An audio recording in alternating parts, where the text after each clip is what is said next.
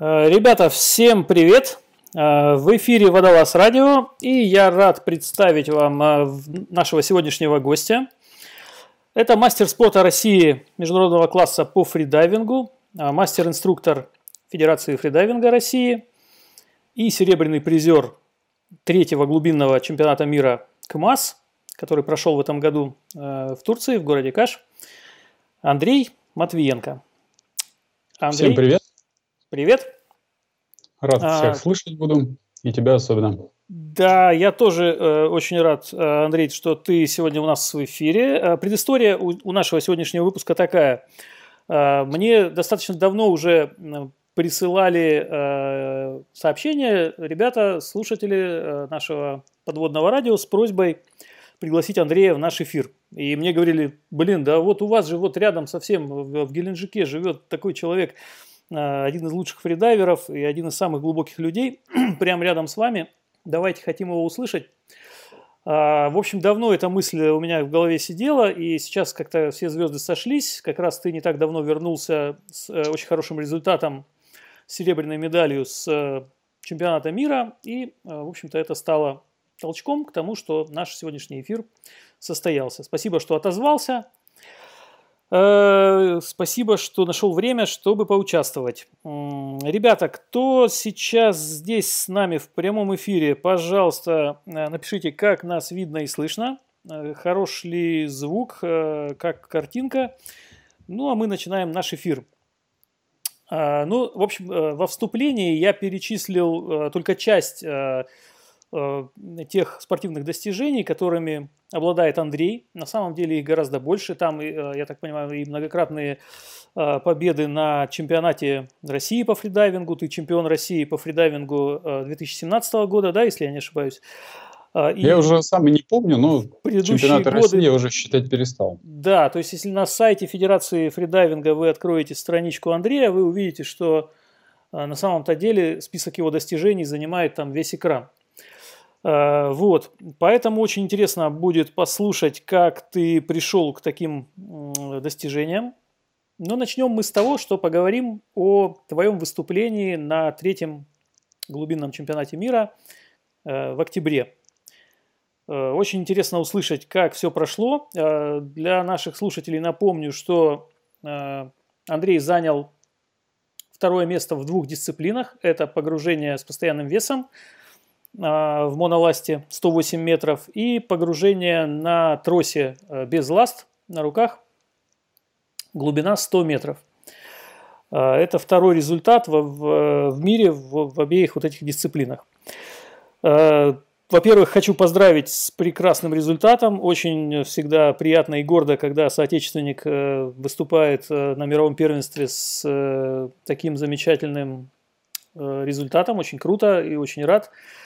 Э, первый, я так понимаю, Алексей Молчанов, ты э, идешь ну, за да. ним. Первый Леша. Угу. Ну расскажи, как все это было. Очень интересно, как проходят первенства такого масштаба, и э, расскажи о своем выступлении. Пока ты будешь рассказывать, я включу видео с твоих э, погружений. Фридайвинг или апноэ дисциплина достаточно молодая, поэтому э, соревнования сейчас проходят, ну, наверное, стадию обкатки, и не всегда получается организовать их очень гладко, потому что э, сами организаторы, судьи, они нарабатывают опыт по проведению соревнований, и не всегда бывает у них все гладко. Поэтому если посмотреть новости по третьему чемпионату мира Симасовскому, то самой главной новостью было, был не сам чемпионат, а то, что случилось с испанским спортсменом когда он потерял сознание на большой глубине, и сейфти допустили ошибку, когда его вытаскивали. А, инцидент ну, выходит за рамки обычного состояния вещей, но все можно списать на то, что спорт молодой, и все-таки ошибки организаторов они стараются исправить. И в дальнейшем, я думаю, соревнования будут э, без всяких эксцессов. А, для кого-то этот э,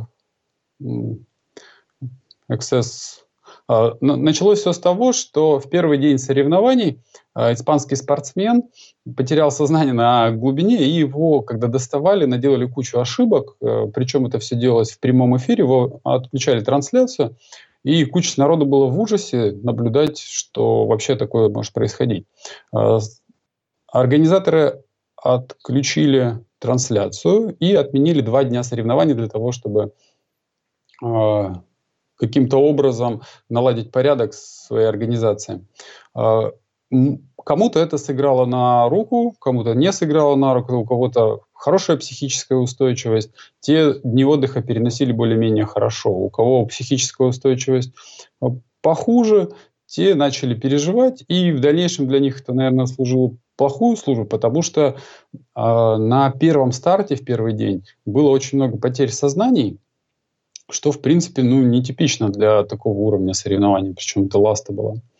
А, поэтому э, старт был немножко смазанный соревнований, но после того, как прошел первый день официальных соревнований, все стало хорошо, потому что э, спортсмены успокоились, погода была очень хорошая, самые, само, сами условия погружений в Турции очень, очень просто великолепные по сравнению даже э, с той же самой Грецией. Угу. Я в каше, кстати, был вообще. И в дальнейшем... Угу. Да. И там вода аж сиреневая. Вот да, вода там, я такой воды нигде не видел. Угу. Да. И несмотря на то, что это уже был, ну, была середина осени, э, вода была очень теплая на поверхности, 26-27 градусов. И термоклин был очень мягкий, находился где-то очень глубоко и практически не мешал погружениям. И э, вот после того, как все успокоилось, можно сказать, что соревнования дальше пошли своим чередом. А, но при этом в первый день соревнований те спортсмены, которые а, заработали своими ошибками а, дисквалификацию, соответственно, потеряли возможность выступать а, в остальных днях соревнований. И сильнейший спортсмен Горан Чолок, к сожалению, выбыл из борьбы, потому что ну, потому что он потерял сознание. На брасе не рассчитал силы и, соответственно, освободил место, грубо говоря, на подиуме. Потому что после Алексея на этом чемпионате он был самый сильный спортсмен а, по глубине. Угу. А, когда мы готовились к этому чемпионату, это начиналось... Ну, вообще подготовка к серьезному чемпионату начинается сильно задолго до этого чемпионата. А, первый выезд э, в этом году у меня был на Филиппины, и на Филиппинах я тренировал фримершин, погружаясь на глубину 100 метров. У меня вот на Филиппинах там очень хорошие условия погружения, и там я разнырялся до 100 метров и закрепил э, эту дисциплину. После Филиппин у нас был чемпионат России в Дахабе. Э, из Дахаба его перенесли в Шарм.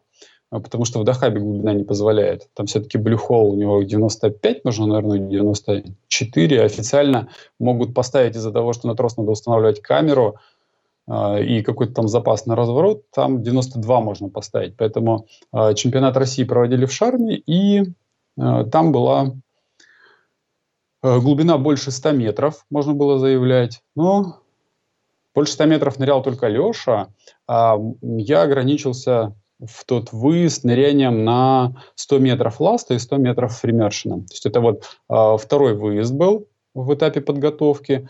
100 метров на Филиппинах был э, фримершином. Э, власти и фримершины 100 метров были в мае, в самом конце мая. И в августе мы тренировались с Дахаби командой э, сборной по фридайвингу. И там уже готовились прям очень плотно, и там я тоже нырял уже эти же, э, эти же цифры, и в принципе я рассчитывал на соревнованиях нырять около 110 метров, потому что чувствовался запас. А, были проблемы с травмами, а, с баротравмами, но было даже несколько интересных историй по этому поводу. А, можно даже, Расскажи. наверное, отвлечься будет. Угу. Ну, я сейчас вкратце расскажу сам, сами этапы подготовки, чтобы они не выпали. Да? То есть, угу. Филиппины, а, потом опять был Дахаб с соревнованиями, и третий раз в августе это был Дахаб, а, и уже там закреплялись глубины больше 100 метров, и уже после Дахаба мы ехали на на чемпионат, который организовывал Алексей в памяти о Наталье Молчановой, и выступали там. Э, это был такой очень интересный опыт во всех отношениях, потому что ну, без матерных слов э, из глубины в первый день тренировок никто не выходил, потому что э, вот я был очень сильно удивлен, потому что, казалось бы, Испания очень солнечная страна, Ибица, такое представление, что это ну, что-то очень солнечное, и тебе будет везде и всегда тепло.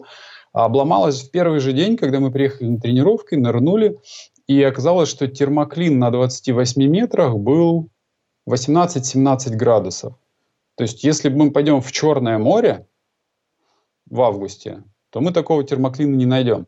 А дальше глубже, на глубине больше 60 метрах этот термоклин превращался в 12-градусный. А поскольку нырять нужно было ну, какие-то существенные цифры, существенную глубину, то э, в основном ныряли в, в костюмах полуторамиллиметровых. Вот, и, наверное, нас большую часть аудитории слушает охотников подводных, но я думаю, что они вот в полутора миллиметрах никогда не ныряли в 12-градусную воду. Я в этом это, уверен. Это еще то приключение. А, и ну, я сам по себе холод не особо люблю и стараюсь там более-менее подбирать костюмы а, по погоде.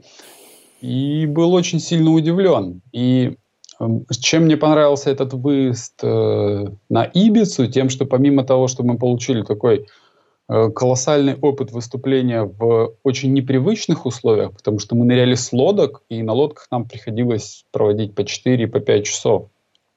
Пока нас привезут, увезут, то есть там платформы не было, все, на, все в лодках было.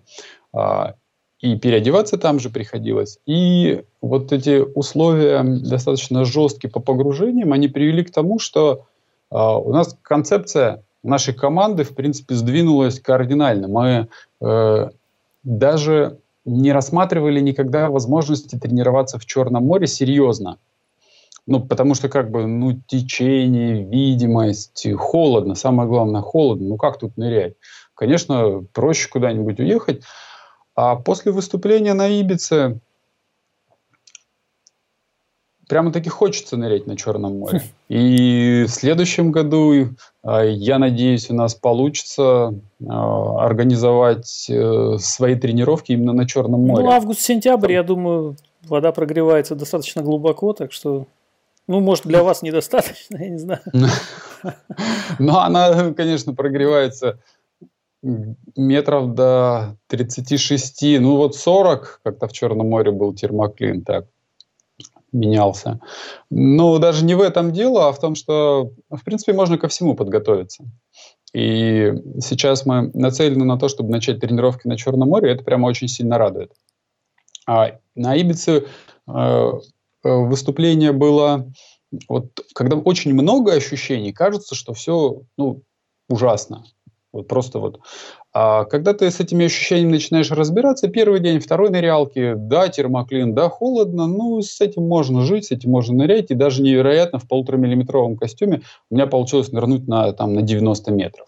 Я бы на 100 нырнул, но меня подвел зажим, и когда я продувался там в районе уже 80 метров, из-за того, что очень холодная вода, 14 э, градусов, она попадает на лицо, и ты автоматически все чувства переключаешь на это лицо. Ты перестаешь чувствовать язык и силу продувки. То есть, если ты продуваешься легко, нежно и дозированно, то есть вероятность, что когда ты попадешь в холодную воду, у тебя это чувство пропадет, и ты будешь продуваться ну, вот, над каких-то там инстинктах, которые были. И, скорее всего, ты приложишь больше усилий, чем, чем надо было. И из-за того, что у меня зажим э, под, Э, зажим меня э, начал разъезжаться, я просто воздух стравил и не смог нырнуть на заявленную глубину на 100 метров. Я вернул на 90, на 10 метров. Э, раньше развернулся. Но опыт хороший, соревнованиями очень был доволен. И вот то, что такие сложные условия были перед Э, чемпионата мира это было прямо очень здорово, потому что когда мы приехали в Турцию в Каш и начали нырять, это было такое ощущение, будто мы с какого-то вот ледовитого океана приехали нырять в бассейн. Э, спокойное море, нету никакого ветра.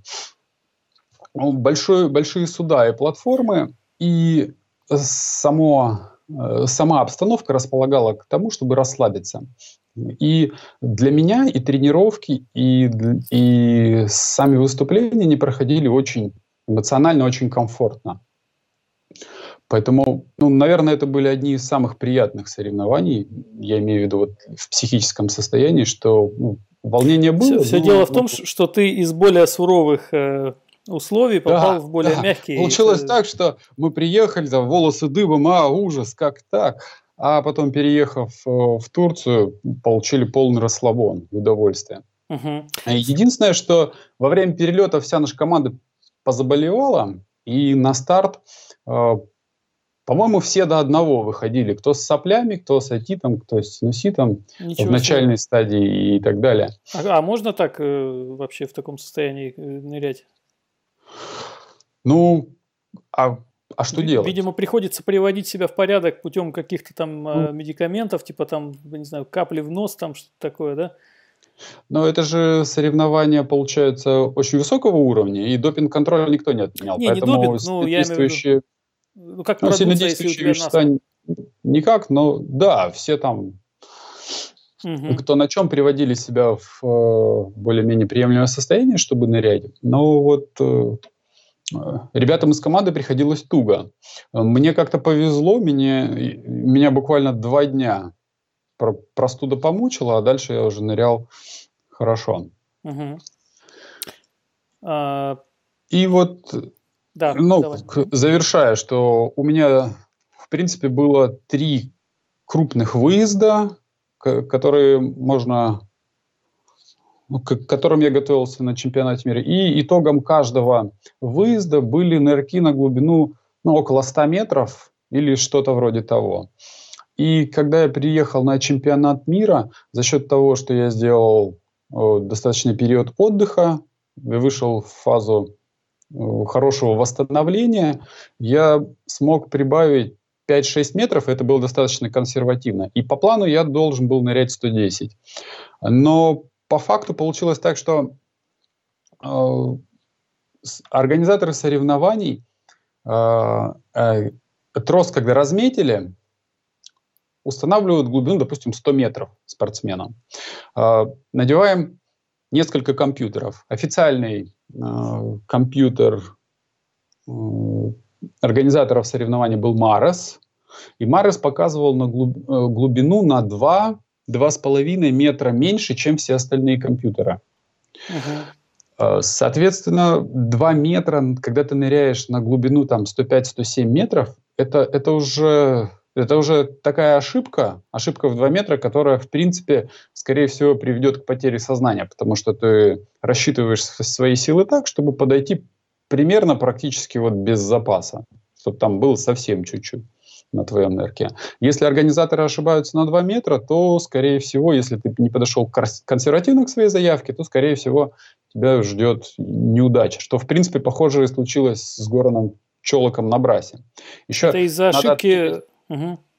Это, это нельзя сказать ошибкой, потому что э, несколько раз обсуждали этот момент, э, как бы каким образом можно померить глубину. Мы берем несколько компьютеров, организаторы брали Maros, Sunta, Garmin, еще какой-то, может быть, даже Salvimar, ну вот целую охапку компьютеров скидывали и получали разные результаты. Вот каждый компьютер, он показывает свой результат. И правда, она в этот раз оказалась не где-то посередине, то есть не усредняли значения, а взяли по официальному компьютеру соревнований фирмы Марес и вот стали, стали его применять. И, и когда ныряли ребята Брас, еще Ласта, бог с ней, там 2 метра, это не так критично, как на Брасе. То есть э, запас сил э, на нырянии без рук, ой, на нырянии без ласт и нырянии в ластах, это очень сильно отличается по по, физической активности, по усилиям. И вот это вот э, вот этот люфт в 2 метра, он может сыграть очень злую шутку. А, кто стремился показать очень... Ну, стремился вот на подиум попасть, наверное, вот Горан так хотел, он не снизил заявку. Он вот сколько нырял в обычных своих э, показаниях компьютера, столько и оставил. Я после того, как разговаривал с нашим капитаном команды Алексеем. После того, как Алексей разговаривал с организаторами соревнований, пришел к выводу, что ну, э, из-за того, что э, в Симасе э, очень суровые правила, которые э, касаются наказания спортсмена за нарушение поверхностного протокола и потерю сознания, э, лучше действовать консервативнее, потому что если ты потерял сознание, тебя дисквалифицируют до конца соревнований. Если ты потерял сознание в первый день, то, соответственно, все остальные дисциплины ты пролетаешь. И я заявку сделал на 2 метра меньше, ну, и по факту это было 110. То есть я, я заказал по своему компьютеру 110, а по компьютеру фирмы Марус это было бы 108 метров. Mm-hmm. А, по, после нескольких дней соревнований судьи и организаторы каким-то образом тросы корректировали, потому что уже ошибка была не в 2,5 метра, а где-то в метр в метр-полтора. И когда я нырял э, ласту в предпоследний день, это уже был это уже было 109 метров, мой компьютер показал. И вот э, я был доволен тем, что нырнул практически ту самую глубину, которую хотел. Угу. И при этом достаточно чисто было, с запасом, и самое главное, без травм.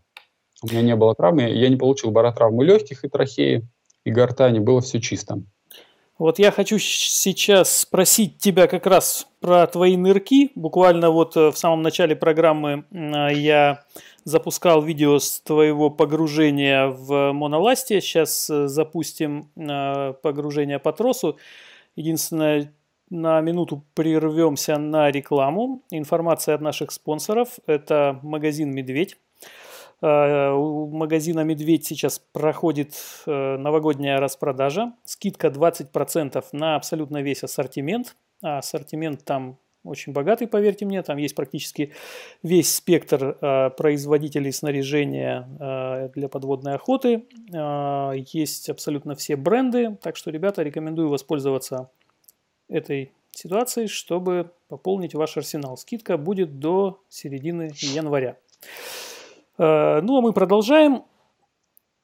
А, так, ну, давай я включу сейчас э, по хронологии. Какой сначала был нырок? Э, власти, моновласти? Потом... Власти был первый. Угу. Власти был, был первый. Ну вот давай, поскольку его уже мы показывали, хотелось бы услышать, как это было. Как проходил нырок, что ты чувствовал, что ты думал, как ты себя ощущал. Страшно ну было, как? не страшно, это, это был первый, нет? Это, это, это, можно было сказать, был первый день соревнований. Мы должны были выступать на два дня раньше, но из-за проблем с испанским спортсменом нам, нам перенесли дни старты на два дня. И, соответственно, каждое утро ты встаешь, организм вспоминает, что ему сегодня стартовать, он так приходит в состояние боевой готовности, ты немножко начинаешь волноваться. Ну, это хорошо, значит, ты готов. Начинаешь волноваться, ну и поскольку ты ныряешь глубоко, то твой старт, он где-то около 12, там, 11, не очень рано. Соответственно, вот чем-то себя надо занять. Просыпаешься в дни соревнований ответственных стартов обычно очень рано, и чем-то надо себя занять, успокоиться. В идеале проспать это все. А, в первый же день мы все начали смотреть трансляцию и испугались того, что было с испанцем, начали волноваться, день отменили. Чувство такое было, что, о, фу, слава богу, сегодня не стартуем, завтра будет лучше. На следующий день встаем, получается, что опять организм приходит в состояние боевой готовности, потому что по плану ты ныряешь, опять волнуешься, потом где-то часам к 10 организаторы понимают, что у них что-то опять идет не так, и отменяют второй день соревнований. У тебя опять фу, с облегчением вздыхаешь. А на третий день ты встаешь и я уже не понимаю, что ли волноваться, то ли не волноваться, оно какое-то такое ощущение, что, ну, наверное, отменят. Наверное, отменят. Тут как бы соревнования целиком не перенесли. И вот в таких сомнениях я еду на лодке на свой старт, там все идет своим чередом, все нормально. А, но, видимо, из-за того, что вот такое вот смешанное состояние, те люди, которые не имели то ли соревновательного опыта, то ли что. Ну, вот там было два фаворита, э, помимо Горона. Был еще французский спортсмен и итальянец. Француз, при том, что нырял фримершином очень много и часто за 115 метров, и готовился практически круглый год, там не три выезда делал, не четыре, а вообще вот круглый год готовился и по ходу там заработал перетрен. Он э, заказывал на 3 метра меньше меня, и как раз когда я вышел на старт, взял свою руку ластой, собирался спускаться в воду, он всплывает и теряет сознание, ложится на спину, и вот такое вот чувство сомнения настигает, такой, блин, наверное, надо было заказывать поменьше. Поменьше, да. Что, может быть, может быть, не доплыть? Ну и начинается традиционный внутри диалог, когда, когда ты сам себя начинаешь уговаривать, что ну давай вот дадим немножко заднего, назад отъедем. Ну, э, чем хороша, э, вот чем чем хорош фридайвинг, тем, что если ты э, психически осуществляешь психическую подготовку к нырку, к каждому нырку, то когда ты э, выполняешь определенные процедуры, определенные действия, то ты как собака Павлова всегда входишь в одно и то же состояние с одними и тем же, с, одними и теми же показателями, там, частота дыхания, частота сердечных сокращений, и ни мыслей, никаких сюжетов уже у тебя в голове нет. То есть за грубо говоря, когда я пришел на трос и взял его в руку, у меня уже в голове ничего не было. Я был очень спокоен. Меня на воду выводила моя коллега Татьяна Земских. И это было настолько похоже на наш тренировочный нырок, что, что у меня волнения практически никакого не было. А, сам нырок был немножко больше азота, приходилось себя очень хорошо контролировать. И было сомнение самое большое, которое меня гладало, это из-за того, что у меня зажим протравил на Ибице, э, мне казалось, что я могу вот, э, воздух не донести до той глубины, которую заявил, и я, меня волновал не сам момент соревнований, не то, что вот подиум или еще что-то, а у меня вот была одна задача донести воздух. И когда я нырял, немножко было напряжение именно от этого, что я все свои силы, все свое внимание сконцентрировал в области языка, гортани, голосовой щели, носоглотки для того, чтобы удержать воздух и его не проглотить. И, соответственно, вот у меня все нырки, э, весь нырок прошел под эгидой удержать воздух. Воздух я донес, все хорошо было. Э, наверх, когда всплывал, я понял, что азота ну, достаточно много. Э, ощущения были не такие, как на тренировочных нырках азот был сильнее, но я не ускорялся, не замедлялся, не нарушил я протокол всплытия э, той же техники и с тем же приложением сил поднялся. Протокол был легкий, он сам по себе гораздо легче, чем если сравнивать, допустим, с АИДой. Достаточно показать просто знак ОК, и тебе засчитывают поверхностный протокол. Поэтому э, я не очень понимал, кому показывать, поэтому я там показал всем. Чтоб уже кому мог. Так, да, чтоб наверняка я показал всем. Слушай, а, мне всегда было интересно, когда ты заранее ставишь э, какую-то какую заявку да, на определенную глубину, и потом ты э, при погружении до этой глубины доходишь, э, не бывает ли такое, что вот когда, дойдя уже вниз, ты, ты понимаешь, блин, надо было все-таки еще чуть-чуть, еще там метр, два там или сколько, не знаю, я еще бы смог. У тебя так было? А, ну именно на пути вниз нет. А, вот э, ну, вообще, в целом, э, таким, рас, таким образом рассуждать не особо правильно, потому что ну, потому что это, не, это, это невозможно. Может быть, ты прибавил бы один метр и потерял сознание. Кто, кто его знает? Ну, то есть ты лишен таких вот э, метаний? Не, я, я, я в этом направлении даже не думаю. Поэтому хорошо, что получился очень хороший, очень приятный нырок. Он был с запасом. Но мысли о том, что, эх, надо было 110, ну, хотя не, пару раз было. Чего уж лукавить. Всегда хочется больше. Надо себя вовремя останавливать просто. Хорошо. Так, теперь я сейчас э, включу твой э, второй нырок. Э, нырок без ласт по тросу. Э, запустил сейчас видео. Э, вот э, скажи, насколько я понимаю, после того, как ты, ну, по крайней мере, в одной дисциплине показал уже свой результат, наверное, следующий нырок уже как-то был, наверное, психологически более легким, да? Или, или как? А я бы не сказал, потому что а, я, когда готовился к чемпионату мира, я сконцентрировался на, на одной дисциплине, не, на двух дисциплинах, на, ныря, а, на ныряние с постоянным весом в ласте и ныряние браса. Брас я готовил под Молчанова гран-при, который на Ибице проходил. А Ласту хотелось показать свой максимальный результат, насколько это возможно, на чемпионате мира. И, соответственно, вот все усилия были на нее направлены. Фримершин, который шел второй дисциплиной, он технически самый, наверное, простой из способов погружения. То есть тебе никаких навыков особо не требуется. Тебе не нужно ни акватичности, ни какой-то особой техники, выносливости для того, чтобы э, нырять этим способом. Поэтому я эту дисциплину не готовил, но вот с Филиппин точно. Не, не с, на, на чемпионате России в Шарме я выступил, 100 метров нырнул, это было в мае, и больше я к этой дисциплине не возвращался. То есть это был июнь, июль, август, сентябрь. Вот 4 месяца я эту дисциплину вообще не готовил. И когда я выходил на старт, э, мысль была такая, что ну, что-то вот надо было хотя бы раза два-три-то ее нырнуть все же.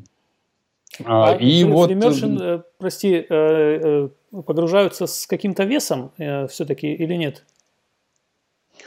Ну, ты в любой дисциплине погружаешься с тем весом, который ты нет, ко- я... который у тебя есть на поверхности. Ну да. Только ты, не, ты, его, ты его сбросить не можешь. Если ну, ты есть... взял с собой килограмм, ты с килограммом должен всплыть.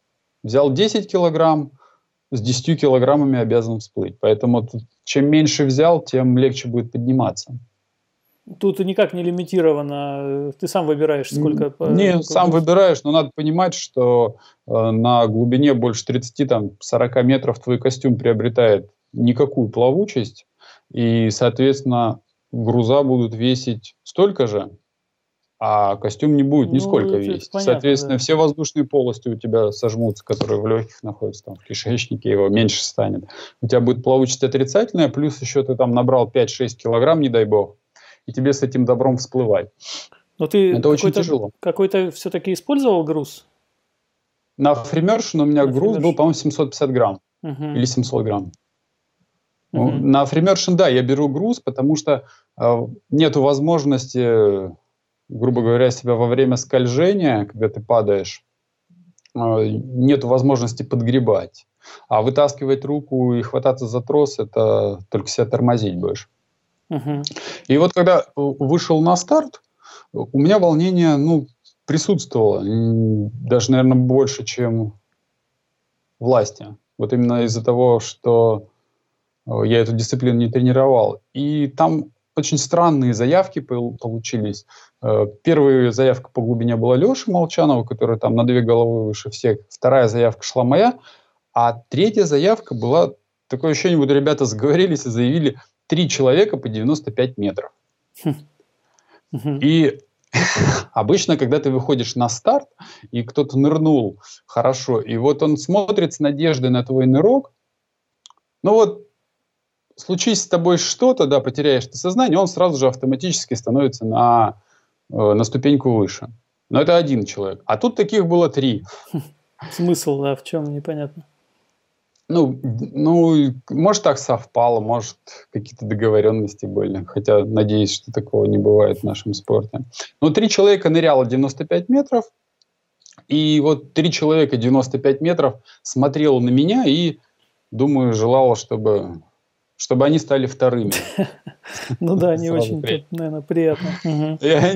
А, и я и так э, не чувствовал себя особо спокойно, а каждый нырок вот они ныряют, и один, э, не помню уже кто, кажется,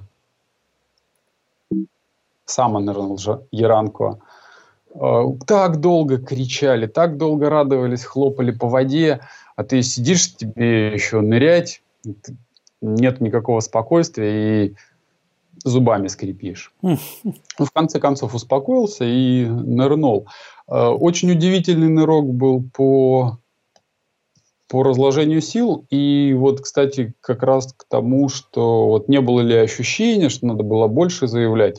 Когда я нырнул сотку, было настолько легко, что когда я обратно пошел, если посмотреть трансляцию, когда первый сейфти на меня выходит, я ему так рукой помахал. Да-да, я видел. Угу. Я, я ему помахал, потому что чувствую, ну сил ну вообще дофига, ну прямо вот. Надо было точно заявлять больше. А после того, как я вышел на поверхность и сделал ну, восстановительное дыхание, я уже почувствовал, что вот на грани. Прям еще бы два метра и, наверное, дисквалификация бы была. Угу. Ну, то есть... Вот с фермерским угадал очень точно. Угу. Хорошо. Э, ну, окей, рассказали про, э, про соревнования. Если есть что-то добавить э, перед тем, как мы перейдем дальше по чемпионату мира, давай добавляй и пойдем дальше. Про историю, которая случилась, самое интересное в в Дахабе перед чемпионатом мира и перед Ибицей.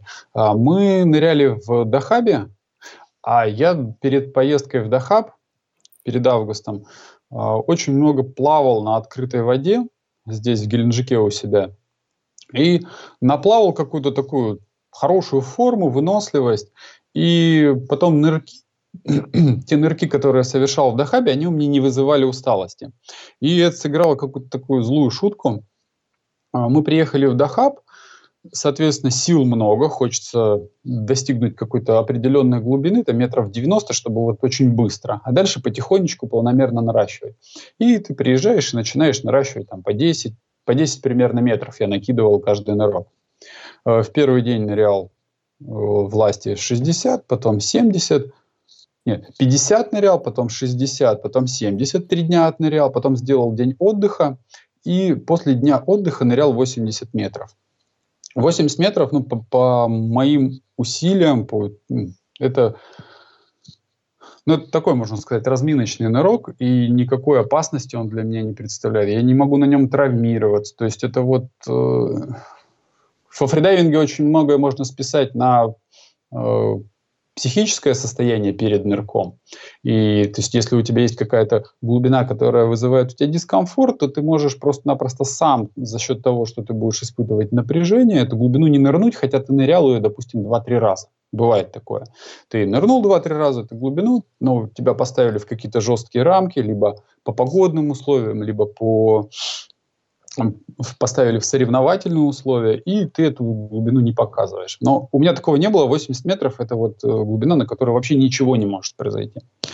А, и она была как раз после дня отдыха. То есть сил много, все отлично. Протокол вот идет хорошо, э, никаких предпосылок ни к чему не было. Я ныряю свои 80 метров, и поскольку э, сил, по, сил очень много, запас есть по выносливой, я, я их нырял на скорость. То есть я нырял достаточно быстро вниз и очень быстро всплывал по моим меркам наверх.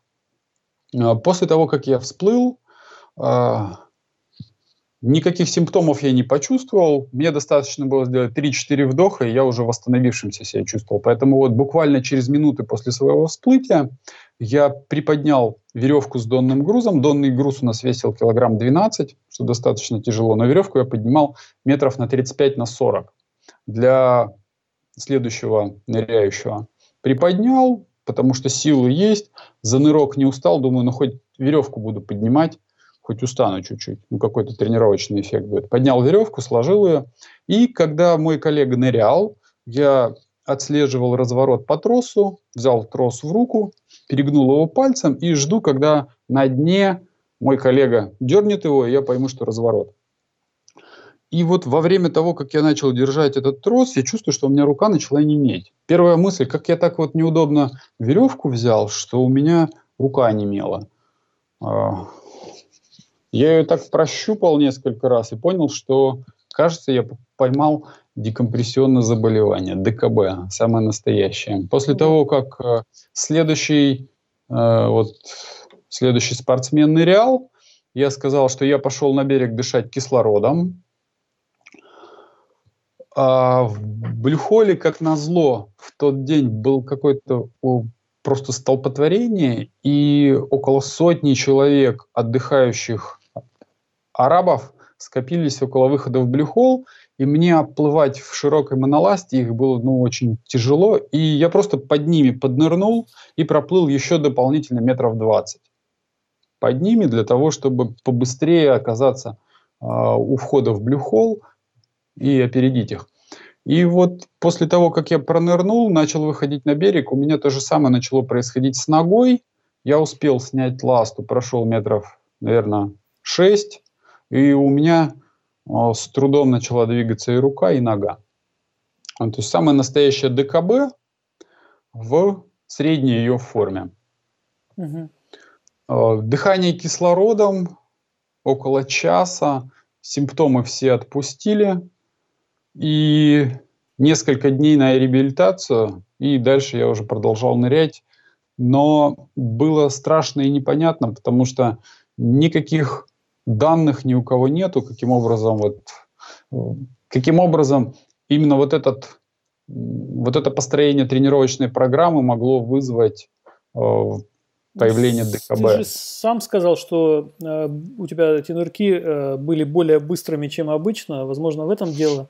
То есть не, не успел... Ну, да, тут есть много факторов. Общались с технодайверами, и есть, помимо их классических схем по ДКБ, есть еще пузырьковые схемы, а, в которых, по которым можно ну, построить такую гипотезу, вполне достоверную, из-за чего это случилось. Но утверждать на 100% что, почему и как произошло, вот нельзя было. И как этого не повторить, пока непонятно.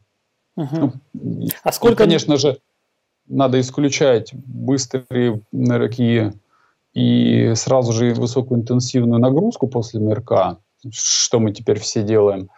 Но поможет ли это, это непонятно. Вот. Хотелось бы воспроизвести эту же модель, то есть понырять 3 дня 50, 60, 70, день отдыха 80 и поднять тот же груз на ту же самую высоту, но, скорее всего, ничего не получится. А может, получится. Ну вот, вот из опыта э, охотников, которые были здесь у нас в эфире и сталкивались с подобными проблемами, вот, кстати, Андрей Турухана рассказывал о подобной ситуации, которая с ним была. Насколько я помню, это было вызвано э, тем, что Такое случается, когда чистишь между нырками и уменьшаешь паузы отдыха между погружениями. Видимо, ну, это логично, там азот накапливается. Да, а да. здесь один нырок. Э, то есть ты до этого у тебя в этот день не было нырков вообще, да? Ну, у меня был нырок, но это был нырок на 10 метров. Я просто опустился для того, чтобы проверить, как продуваются пазухи, и для того, чтобы слизь если какая-то накопилась в пазухах, в носоглотке, чтобы она стекла, ее фу, выплюнуть наружу, чтобы она не залепила вход естрахиевой трубу. Вот на 10 метров это был нырок на минуту. И после него я отдыхал еще минут 10-15. То есть за него азот я не мог набрать. Ну, поэтому головоломка такая Тогда, есть. да, тогда, видимо, остается только версия с, вот, с нагрузкой, с, с тем, что ты трос, э, ну, как-то сложилось, то, что, во-первых, ты ускорил сам нырок, и потом еще и дал нагрузку с, с тросом. Ну, вот, наверное, это первое, что в голову приходит. Все остальное было стандартно, насколько я понимаю. Да, все остальное было стандартно. Угу. Понятно. Окей. Ну что, э, хочу спросить тебя э, самый главный вопрос, который, в общем-то, э, ради которого наш сегодняшний выпуск-то и проходит.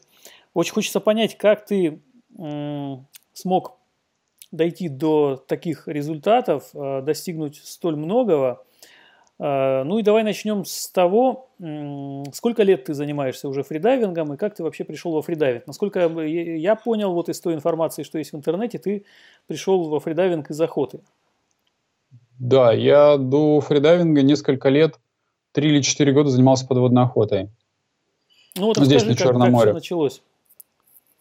Ну, началось это все с моих коллег по работе, которые увлеченно долбили сингеля и лобана на глубинах полтора-два метра. Я как-то попробовал с ними один-два раза сходить, потом начал нырять поглубже, подальше отходить от берега. А потом я попал в бассейн совершенно каким-то, ну, забавным образом. Я не собирался заниматься фридайвингом вообще. А в бассейн мы пошли только для того, чтобы вот э, статику увеличить, чтобы залежку Больше рыбы бить. Ну, не то чтобы больше рыбы будет бить, а чтобы на дне как-нибудь так влеживалось покомфортнее. И начали тренироваться, и буквально за 3-4 месяца тренировок я там брасом уже плавал больше 100, больше 100 метров. А, попробовал поехать в 2010 году на чемпионат Москвы, или это был чемпионат России а, в Иргувк, в Москву. И там сразу же на первом выступлении у меня получилось по сумме очков, там в, в дисциплинах я ничего не занял, а по сумме очков занял третье место. Uh-huh. А это мне дало какой-то такой импульс, что а все возможно. Как бы нету ничего такого в том, что ребята показывают какие-то результаты, москвичи, которые ныряют глубоко. И я просто стал больше тренироваться в бассейн, начал много э, по этому пути копать, читать, ориентировался на и на зарубежные, и на наши источники. Пробовал, экспериментировал, и уже на следующий год уже успешно выступил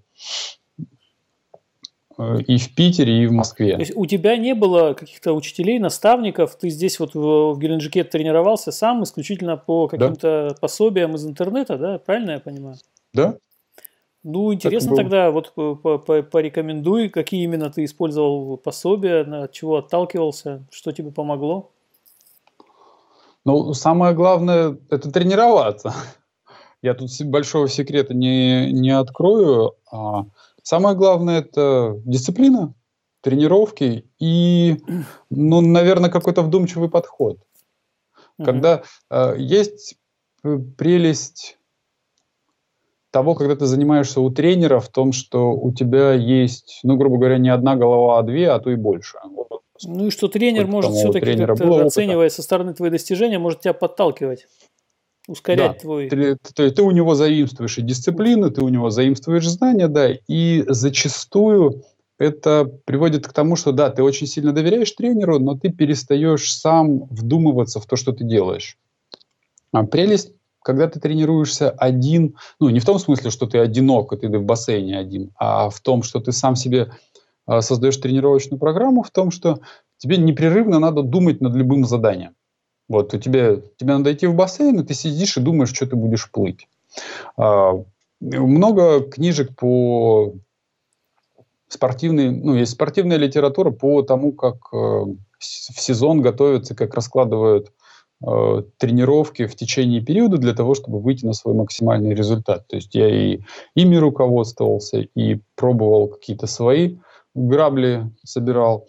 И в конце концов, ну, получился какой-то свой багаж, свой багаж тренировочных методик, который работает для меня. Uh-huh. И я вот не уверен, что если я кому-то его предложу, он тоже начнет работать. Потому uh-huh. что прелесть Прелесть подхода, когда ты тренируешься сам, тренер не может залезть тебе внутрь и сказать, вот точно отследить твое психическое состояние, физическое, то, как ты восстанавливаешься, то, как ты выходишь на старт, и очень-очень много нюансов, то, как ты э, ведешь себя в условиях гипоксии, гиперкапнии. Всего этого ну, нужно очень чтобы тренер был опытный, таких тренеров у нас сейчас пока нету, чтобы, э, чтобы вот он мог с тобой очень грамотно подобрать программу. Поэтому сейчас вот э, хорошие результаты показывают те, кто больше думает над тем, как, как ему тренироваться самому. Но это потому, что спорт молодой. Когда наберется достаточная база знаний и будут люди, которые наберут тренировочный опыт трени... собственный, и потом его перенесут на других, то, я думаю, будет все как в обычном спорте. Угу. Ну хорошо, тогда э, следующий вопрос э, у меня такой. Э, естественно, э, как и у любого человека, который добился чего-то в этой жизни, у тебя были какие-то э, этапы да, э, в твоем развитии. Хотел бы сейчас, чтобы ты их озвучил. Ну, то есть, вот э, приведу пример. Ты начал заниматься, да, ты съездил на соревнования, ты понял, что у тебя получается, и дальше начал как-то двигаться, причем, насколько я понял, как из твоих слов, э, у тебя даже не было наставника, то есть ты сам э, себя как-то двигал. Э, наверняка были моменты, когда ты где-то застопорился, затормозился, что-то у тебя не получалось, потом ты что-то для себя открыл, что-то понял и пошел дальше. Вот, вот эти этапы хотелось бы понять. Особенно интересно про трудности, про вот что-то, что не получалось, и как потом в итоге ты продвинулся дальше. Во фридайвинге у меня вообще всегда была одна сплошная трудность. Вот как, как я только не начинал, у меня все время какие-то были затыки везде. Я думаю, не я один такой. Я подозреваю, что все, кто э, занимается фридайвингом и, и хотят показать какой-либо результат, у них э, какие-то грабли появляются на горизонте, ну, вот на которые с разбегу все прям прыгаем. Расскажи. Ну, мои... У меня просто так получилось, что 2011 году был очень тяжелый сразу же такой соревновательный сезон. Я выступил в Москве, в Питере, отобрался на чемпионат мира и э, в бассейновом чемпионате мира выступал. И, и вот после того, как я закончил... А, ну вот, самые крутые грабли, которые, э, которые я умудрился собрать, про которые я всем рассказываю, и еще не знаю ни одного человека, который бы меня при этом послушал. Потому что свои игра были самые лучшие. А в 2011 году я собрал там урожай медалей, все было хорошо. Я вернулся с чемпионата мира с Тенерифе, с Испании заряженный и просто ворвался в бассейн. Я там выдрал из интернета и придумал все самые такие жесткие методики, которые можно было применять. И вот с энтузиазмом начал натурально долбить просто-напросто эту, эту статику, эту длину – в бассейне. И закончилось это все, в принципе, очень логично. Когда я готовился к чемпионату России в Москве, я за, по-моему, за неделю до старта дико заболел. Угу. Ну, просто, просто-напросто таким режимом тренировок я загнал себя э, в яму. Угу. Заболел один раз. Ну, ничего, ничего страшного. У меня есть еще чемпионат России в Питере, а там же можно отобраться. И я выздоровел, и вот эти первые грабли меня ничего не научили. Я пошел точно так же в бассейн после болезни и э, додолбился до такого состояния, что ровно за неделю до второго старта я заболел второй раз. И это привело к тому, что я пропустил весь сезон. То есть я пропустил два отборочных чемпионата из-за болезни, и, соответственно, целый год я не выступал. И, соответственно, то есть был очень хороший год и был очень плохой год. И после того, как я пропустил двое соревнований, у меня было такое очень глубокое переосмысление, что ну тут надо выбирать, да, либо умеренность, либо ничего. И вот хотелось бы ко всем своим друзьям, коллегам, которые любят очень жестко, вот у меня есть друзья, которые там просят совета, как им тренировку, я им пытаюсь вот рассказать основные постулаты вот, это, вот этих граблей, они мне говорят, нет, а давай все-таки пожестче, я справлюсь. И вот никого у меня никогда не получается переубедить, все хотят вот свой собственный опыт. Вот это были мои самые первые, самые большие грабли. Угу. А, хорошо. Ну, э, После да... них я научился отдыхать и восстанавливаться. Угу. Не до конца, но, но лучше, чем было. Хорошо, э, давай вспомним тогда самые вот, э, ну, запомнившиеся и важные для тебя которые, ну, моменты, которые ты считаешь наиболее важные в твоей спортивной карьере. Какие-то выступления, какие-то погружения, э, не обязательно на каких-то очень больших первенствах, а в твоей собственной шкале, как бы, что, что занимает вот это вот место почетное. Ну вот как-то не странно, вот, э, вот этот момент, когда я пропустил целый сезон, он прям такой был. Переосмысление достигнуто, а на каждых глубинных чемпионатах и бассейновых все время приходит какое-то понимание чего-то нового. Вот э, в чем прелесть выступлений? В том, что какие-то такие жесткие рамки, и когда ты должен соответствовать чему-то, правилам, регламенту соревнований или там, графику выступления, еще чему-то, ты начинаешь изнутри видеть свои слабые стороны. Когда ты тренируешься в бассейне, ты можешь двигать там мягонько влево, вправо, вперед, назад, вверх, вниз для того, чтобы э, показывать результаты э, и при этом, при этом делать это комфортно. В, услов, в условиях соревнований так не получается. И вот, ну вот у меня каждое соревнование какое-то открытие есть. Можешь привести примеры таких открытий? Давай из недавних соревнований.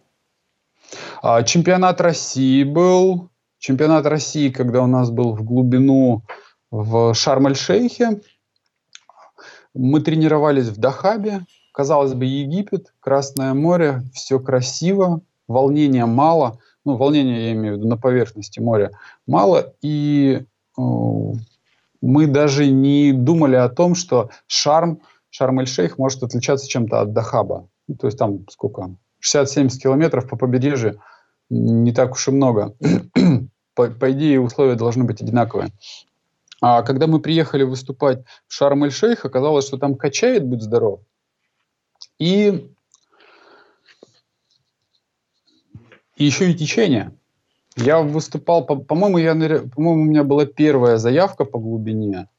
И когда я выходил на старт, на разминочных тросах, сейфити подныривали и всплывали где-то метрах в 15 от буйка. Ничего Настолько сильное было поверхностное течение. И вот именно в тот момент хотелось отказаться от идеи нырнуть глубоко, и вот прям внутренний голос начал рассказывать, что этого делать не стоит. Плюс еще подключился к этому внутреннему голосу мой партнер по команде Татьяна Земских, которая тыкала мне в сейфите пальцем, говорила, смотри, его течение просто ужас, смотри, я подныриваю, ее уносит, она с полными ужасом и глазами говорит, как ты будешь нырять? Подплывает мой хороший друг Денис Соколов, точно такими же глазами говорит, ну это ужас. И вот все. И еще один в сейфите Алина, там сейфити была тоже подплывает, говорит, течение просто кошмар. И вот ты выходишь на старт, а каждый человек, которого ты встречаешь, он тебе говорит, ну, ну, ну, ну кошмар, ну ужас. И и вот какое-то внутреннее сомнение было, что стоит ли вообще это делать. Ну, а я просто доверился своим ощущениям, я доверился как-то вот э, своему телу, и я просто попробовал не думать. И то, что мне люди говорили, я это пропускал мимо себя, и когда я выходил на старт, в принципе, мое состояние было очень ровное, и это в жизни у меня случилось в первый раз. Вот чтобы, чтобы вот меня, мне вот доносили информацию 5 или даже больше человек, а я ее просто в упор не воспринимал, это было впервые. И я нырнул успешно. Там поверхностное течение, оно было метров ну, 15. То есть тебе надо пройти 15 метров, дальше уже все нормально. И, соответственно, вот нужно больше себе верить, больше доверять. И, ну, не то чтобы кого-то слушать, не слушать. Может быть, это отголосок того, что, прих... что я всю жизнь один тренировался. Угу. Кого-то другого это не получится. То есть, если Тут э, можно, конечно, дать универсальный совет. Слушайте себя, там, свое тело, и будет что будет. Ну, ты вот несколько примеров уже привел, когда, наоборот, себя не нужно было слушать э, и делать по-другому. Да, тут надо думать и головой, и чувствовать э, то, что ты чувствуешь.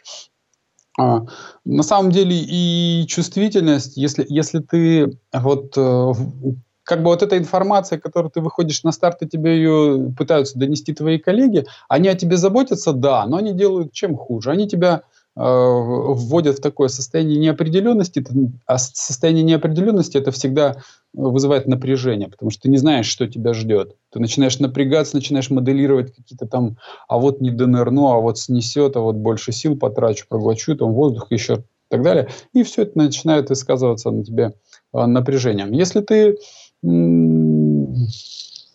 спокойно, как вода, это все через себя пропустило, оно растворилось, то ты точно так же спокойно ныряешь и принимаешь решение прямо-таки по пути. На самом деле ты течение чувствуешь. Если, ты, если тебе приходится подгребать постоянно к веревке на протяжении всего нырка, то, ну да, течение есть. И, скорее всего, надо будет подниматься чуть-чуть побыстрее, приложить больше усилий. Но если ты расслабишься достаточно хорошо, это не принесет тебе ну, никаких э, существенных э, затрат, и ты сделаешь нырок свой хорошо.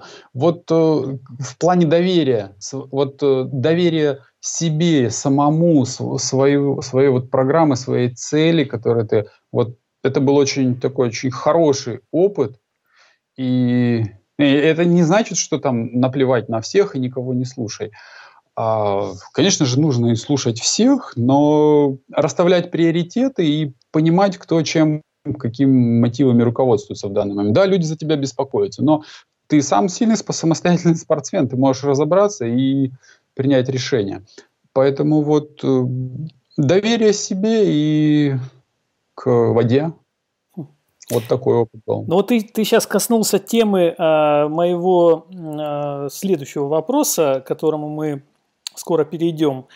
Э, это вопрос, э, касающийся э, психологии погружений и той работы, которую ты над собой проделал, придя к тем глубинам, на которые ты погружаешься. Но перед этим я тебе задам другой вопрос, который, я уверен, возникает абсолютно у всех людей, а, которые видят таких людей, как ты, да, сравнивают свои результаты и свои лимиты э, глубины с вот этими цифрами со многими нулями, да, которые в твоем э, арсенале есть.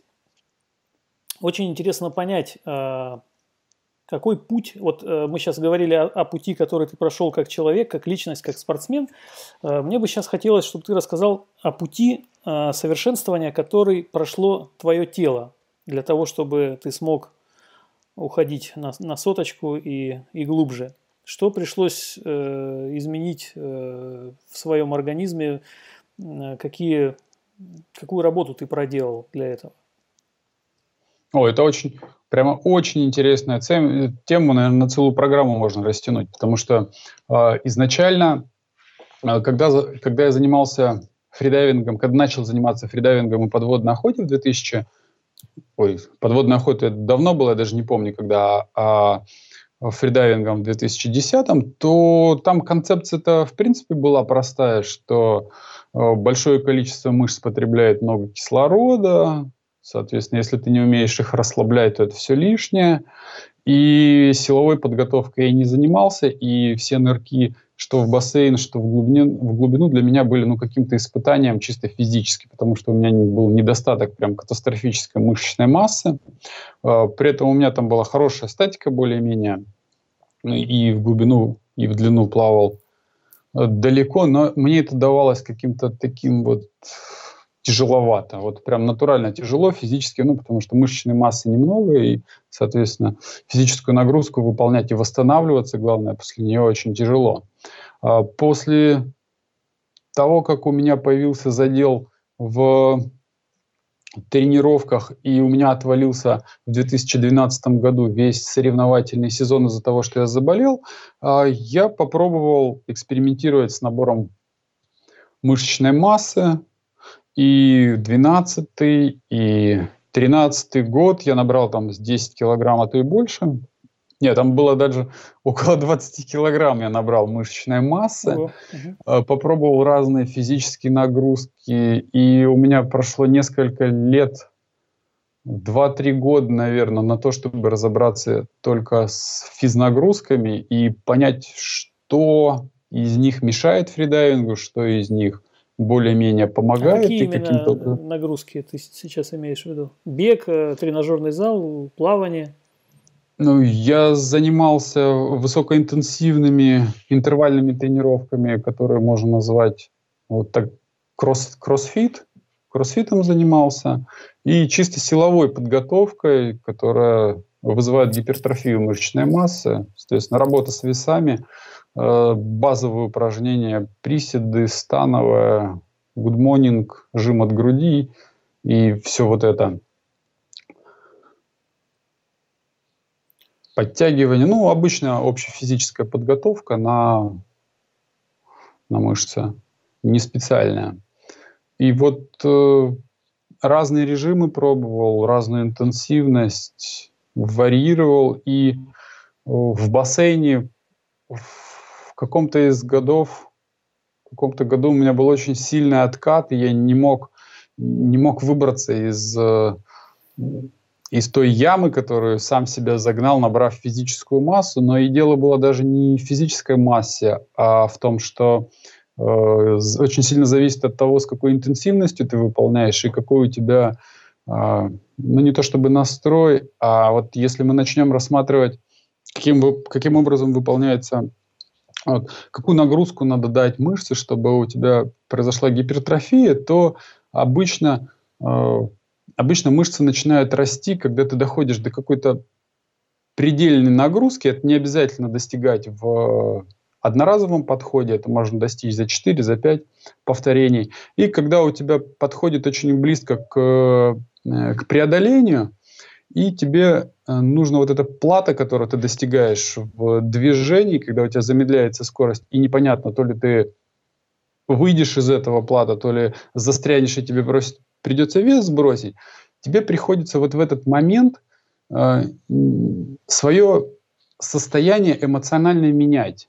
Ты не можешь очень спокойно при весе, там, допустим, 70 килограмм, когда у тебя на плечах 110, для меня это как бы много, ты встаешь и очень спокойно и расслабленно, вот у тебя не получается встать, да, ты понимаешь, что тебя сейчас придавит штанга, ты вот так вот берешь и спокойно встаешь. Такого не бывает. Тебе приходится очень ну, такой импульс посылать, который очень близко то ли к ярости под, вот, похож, то ли вот какому-то вот такому вот раздражению очень сильному. Ну, накрутить себя и, психологически, да. Да, психологически накрутить. И если ты начинаешь заниматься прям очень серьезно этим, то вот этот вот импульс, как, когда ты себя накручиваешь, раскручиваешь или стимулируешь, он начинает становиться, а, ну, не то чтобы твоим вторым я, но ты начинаешь реагировать на провокационные факторы таким образом. Вот себя начинаешь накручивать.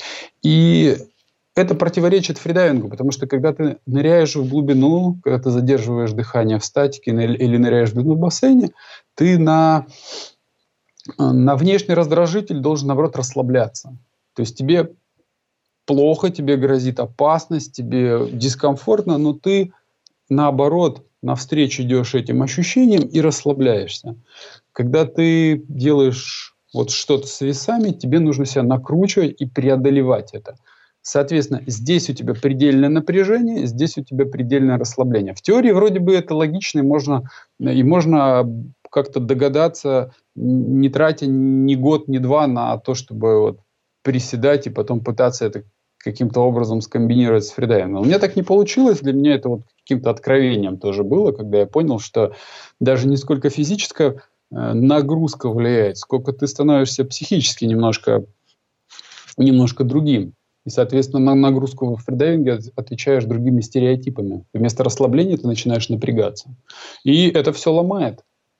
И потом приходится переучиваться заново.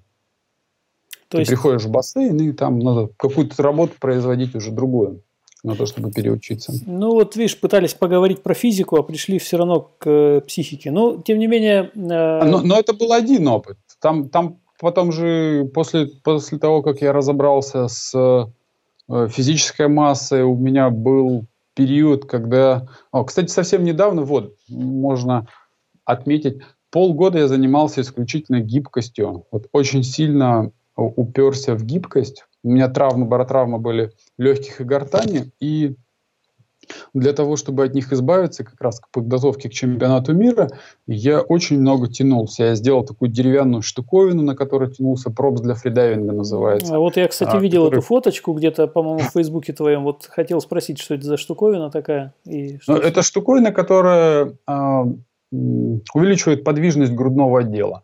Соответственно, чем у тебя подвижнее? Грудной отдел, чем растянутый, чем растянутый у тебя межреберные мышцы, что, тем легче у тебя что происходит. Что с ней делают? Это такой, какой-то деревянная конструкция такая, типа чурбана такого какого-то деревянного, и что ты с ней делаешь? Да нет, это такая конструкция, она из фанеры и деревянных поперечин, ты на нее ложишься, и нагрузка распределяется таким образом, что у тебя не поясница гнется, в основном, как при обычных упражнениях, без э, поддержки, а у тебя гнется грудной отдел. Поясница при этом остается не напряжен, ну, без нагрузки.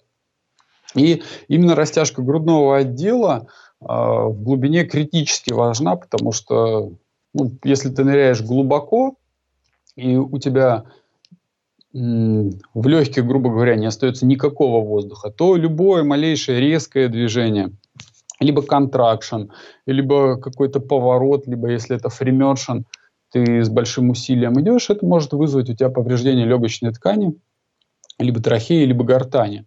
Соответственно, для того, чтобы этого не было, тебе нужно каким-то образом себя обезопасить. Я долгое время занимался гибкостью. Вот больше, чем даже не полгода я занимался, наверное, месяцев восемь занимался тем, что вот груд, тянул грудную клетку целенаправленно, и это кардинальным образом отразилось и на технике плавания, потому что за счет того, что спина стала подвижней, а, я перестал напрягать лишние мышцы и вообще в целом почувствовал, что такое расслабление спины.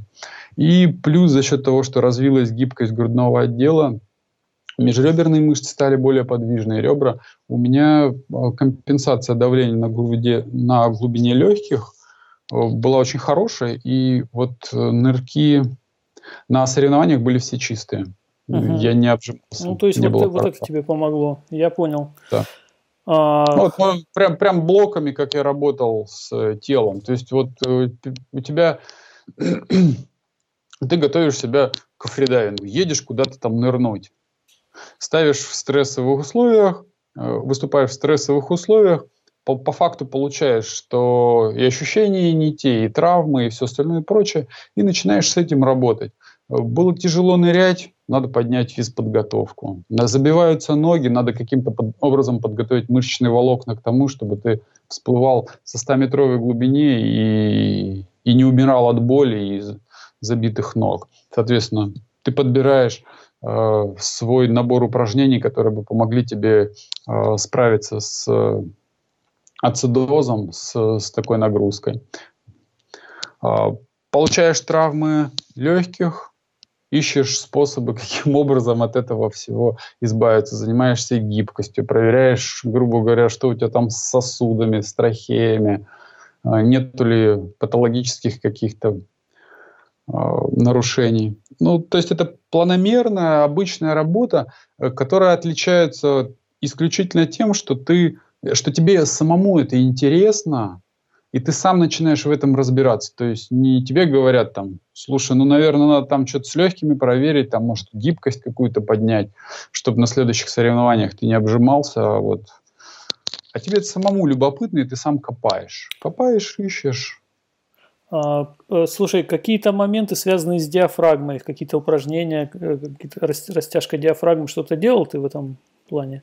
Конечно, ну просто э, те упражнения, которые я делаю на своем уровне, их обычному человеку, ну не то чтобы даже показывать нельзя, но там, там нужно объяснять доходчиво, не, я что это опасно. не пытаюсь Э, говорить о какой-то конкретике. Мы с тобой э, договорились, э, кстати, ребята, сразу озвучу, мы решили, что следует разбить вопросы к Андрею на как минимум на две программы, и во второй программе мы поговорим непосредственно о тренировках, тренировочных каких-то методиках, подходах – Андрея. Ну и если вы э, по итогам этой программы еще какие-то вопросы накидаете, то и на них в том числе тоже в этой программе ответим, чтобы не растекаться и не пытаться галопом по Европам а, пронестись э, в одной программе. Вот, наверное, так будет правильнее. Я же сейчас просто хочу понять,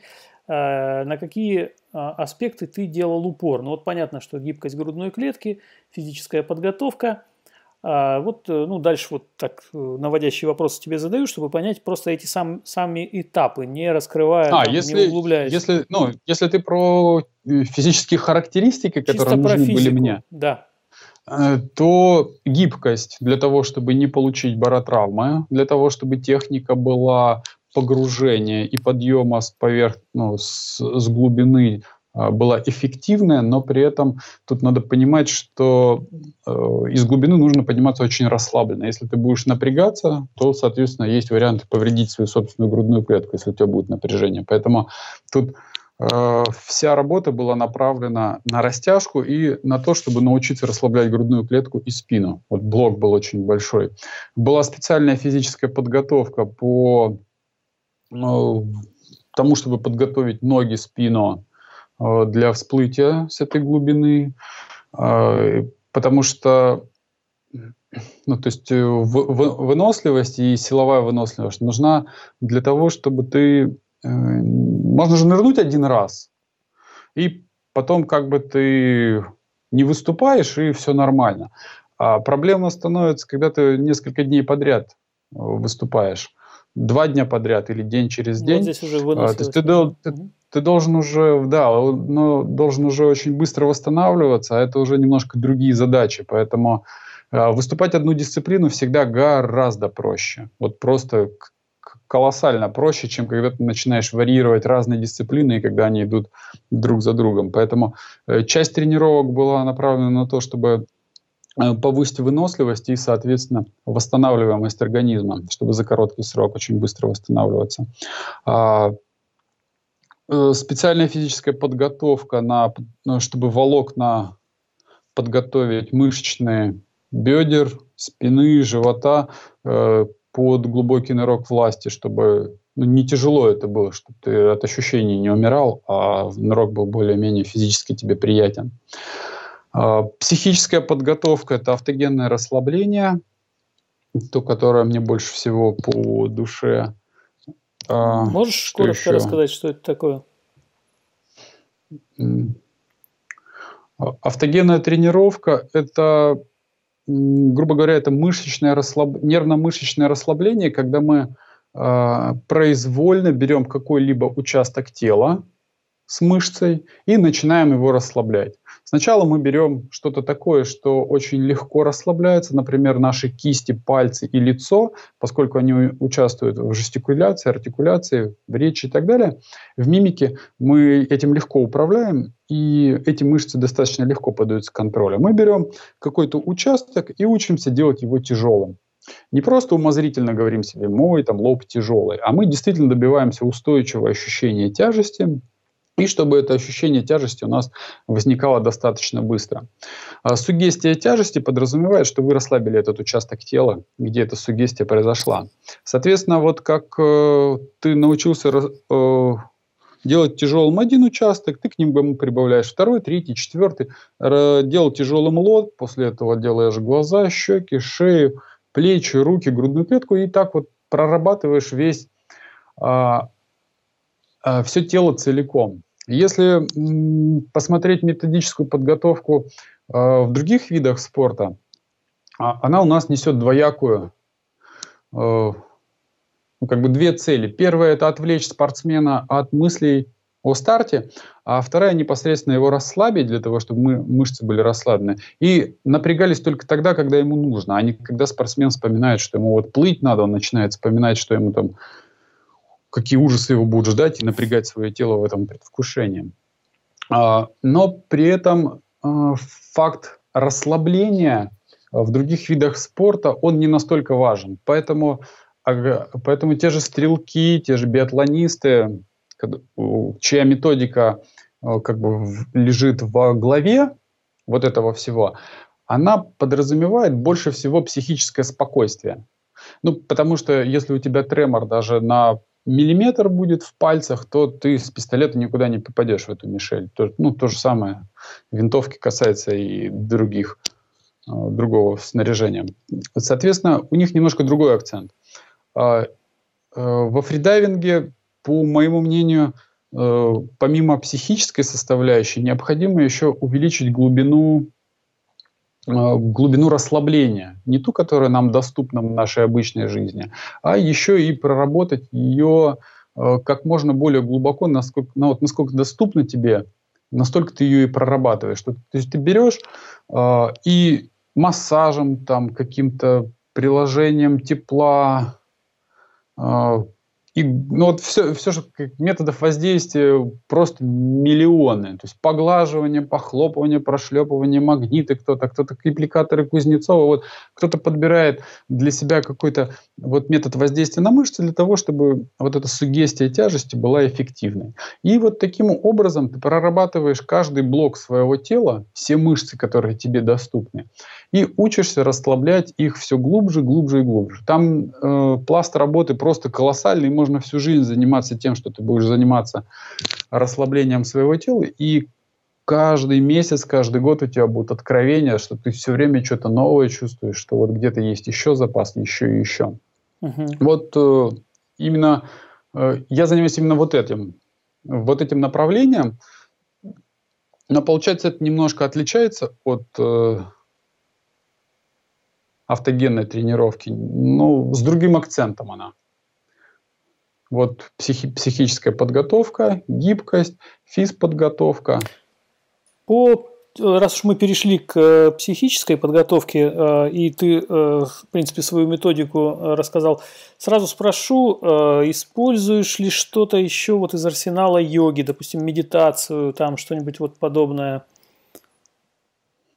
Ну, нет. Даже, наверное, категорически нет, потому что, потому что у нас разные цели и задачи. Uh-huh. То есть у фридайвера Э, если мы смотрим на соревновательного фридайвера, да, то у него какая задача? Вокруг него коварные конкуренты, условия некомфортны, здесь качка, волны, шатает, течение, глубина и все такое прочее. И тебе в этих дискомфортных условиях надо очень-очень быстро себя привести э, в такое психическое состояние, которое бы тебе позволило совершить нырок оптимально. Угу. У тебя нету ни времени, ни комнаты какой-то изолированной, где ты можешь прийти в себя и отстраниться от этого мира. Нету ни времени, ни всего остального. То есть это ну, абсолютно разные кондиции. Uh-huh. И, соответственно, техники, техники должны быть более простые, более универсальные и максимально рабочие. Ты можешь э, какую-то, может, литературу порекомендовать или вот что-то где-то, э, ну, если кто-то из слушателей захочет, э, допустим, как-то себя прокачать в этом? Э, да, если ты, если ты вот сейчас э, минуту что-нибудь будешь говорить, я прямо открою свою любимую книжку. Просто она у меня перештрудирована, в, из нее вырвано много чего.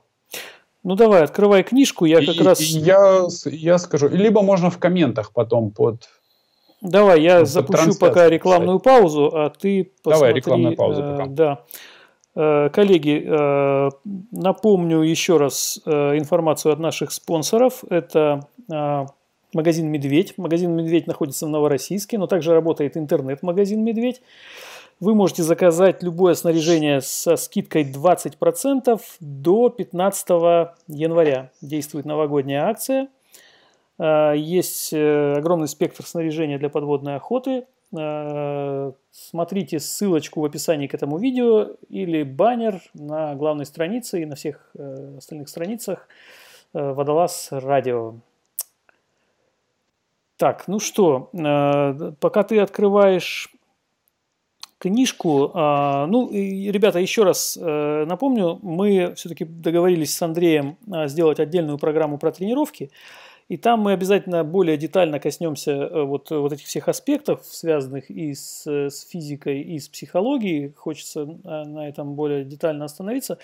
Поэтому, пожалуйста, какие у вас будут вопросы по итогам этой программы, вы можете их просто-напросто писать в комментариях, э, и э, мы вот в этом отдельном выпуске обязательно на этих моментах на всех э, сделаем акцент и постараемся выяснить все, что все, все наиболее важное.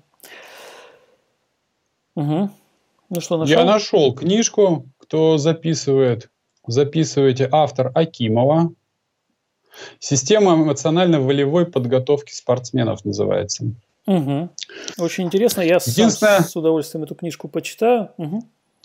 Единственное, что эта книжка, как и любая книжка, написана очень сухо, и любое предложение в ней, которое ты вот как бы прочитал, если оно в тебе нашло отклик, и ты начал им заниматься, то вот одно, одно предложение в этой книге, ты, у тебя может на него уйти год, а то и больше хм.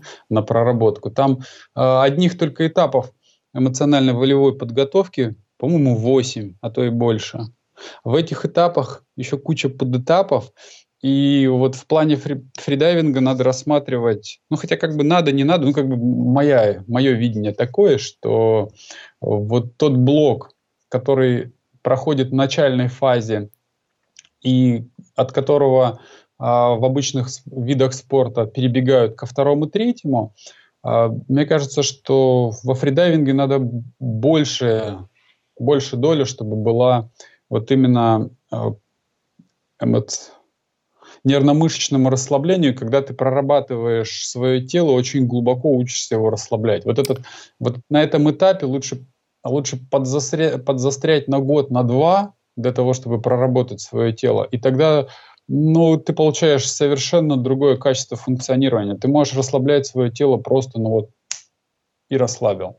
И это не какие-то умозрительные э, слова, да, о том, что я спокоен, мое тело расслаблено. Нет, действительно, ты подаешь себе команду, и действительно ты расслабляешься настолько, что э, твои мышцы потребляют меньше кислорода, и у тебя некоторые показатели меняются, и частота сердечных сокращений меньше становится, и количество дыхательных циклов меньше.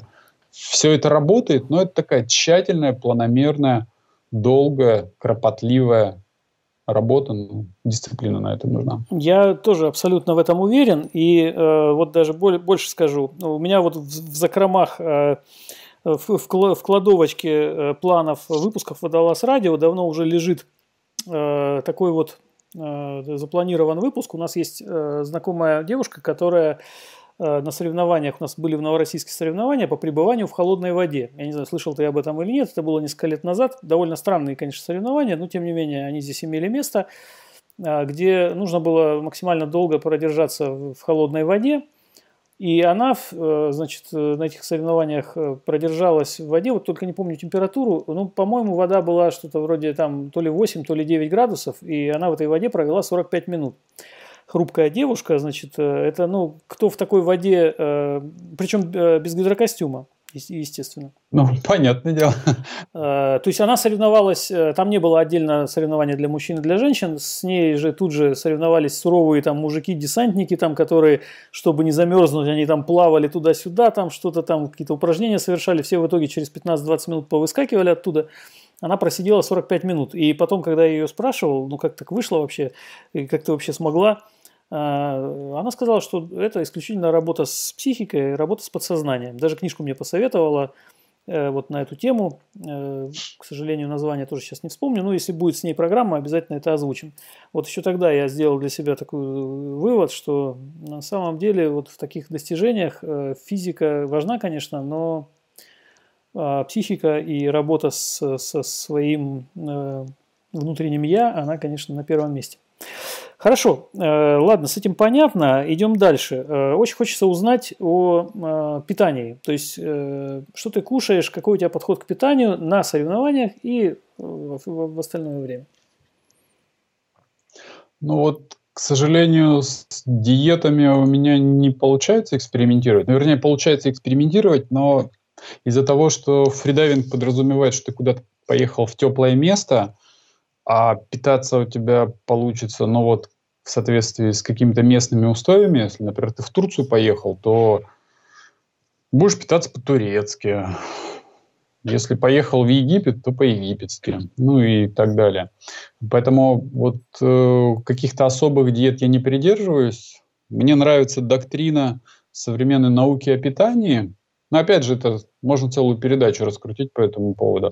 Но если коротко, то если рассматривать э, потребление нами энергии и то, как мы ее расходуем, то там есть два постулата, что если ты потребляешь перманентно больше энергии, чем тратишь, все время потребляешь больше, чем тратишь, то, соответственно, у тебя будут происходить накопление каких-то веществ вредных, лишних, они могут быть не обязательно вредные, но они будут точно лишние для тебя, отложение жировых, не буду углубляться, но в целом мысль такая, что если ты потребляешь энергии больше в, в продуктах питания, чем тратишь, то ну, ты умрешь раньше.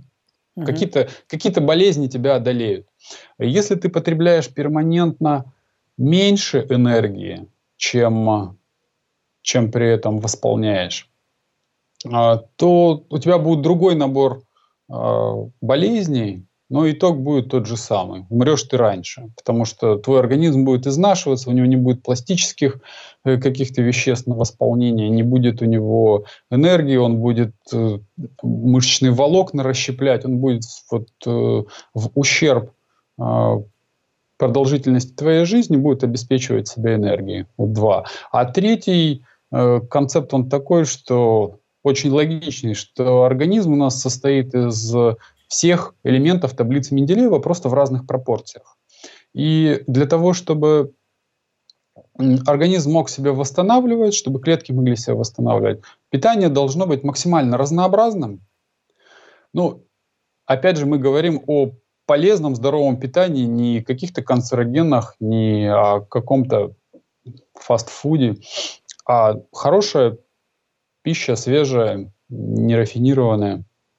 То есть рациональная и а, ну, разнообразное имеется в виду, что это будет э, а, мясо, рыба, овощи, зелень, птица, ягоды, вот орехи, все-все-все, что ты можешь съесть полезного, что дает природа, вот ты все и потребляешь, не ограничиваешь себя, потому что любое ограничение, оно, скорее всего, скажется э, тем, что у тебя будет недостаток каких-то веществ в организме, и это будет приводить к определенному роду болезни, либо тебе придется это э, добирать недостаток либо добавками какими-то пищевыми, либо, либо пытаться заменить, что не всегда адекватно получается.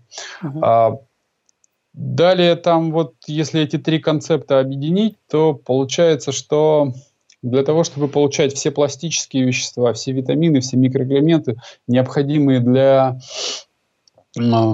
полноценного воспроизводства клеток, то нормальному человеку нужно потреблять ну, много. Это гораздо больше, чем 2000 килокалорий. 2500-3000 килокалорий надо потреблять разнообразной пищи для того, чтобы все потреблять, включая клетчатку, там, углеводы, жиры, вот все, из чего наш организм умудряется строиться сам.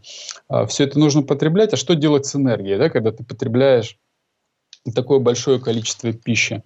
А, возникает следующая мысль, что каждому человеку необходим, ну, необходима двигательная активность.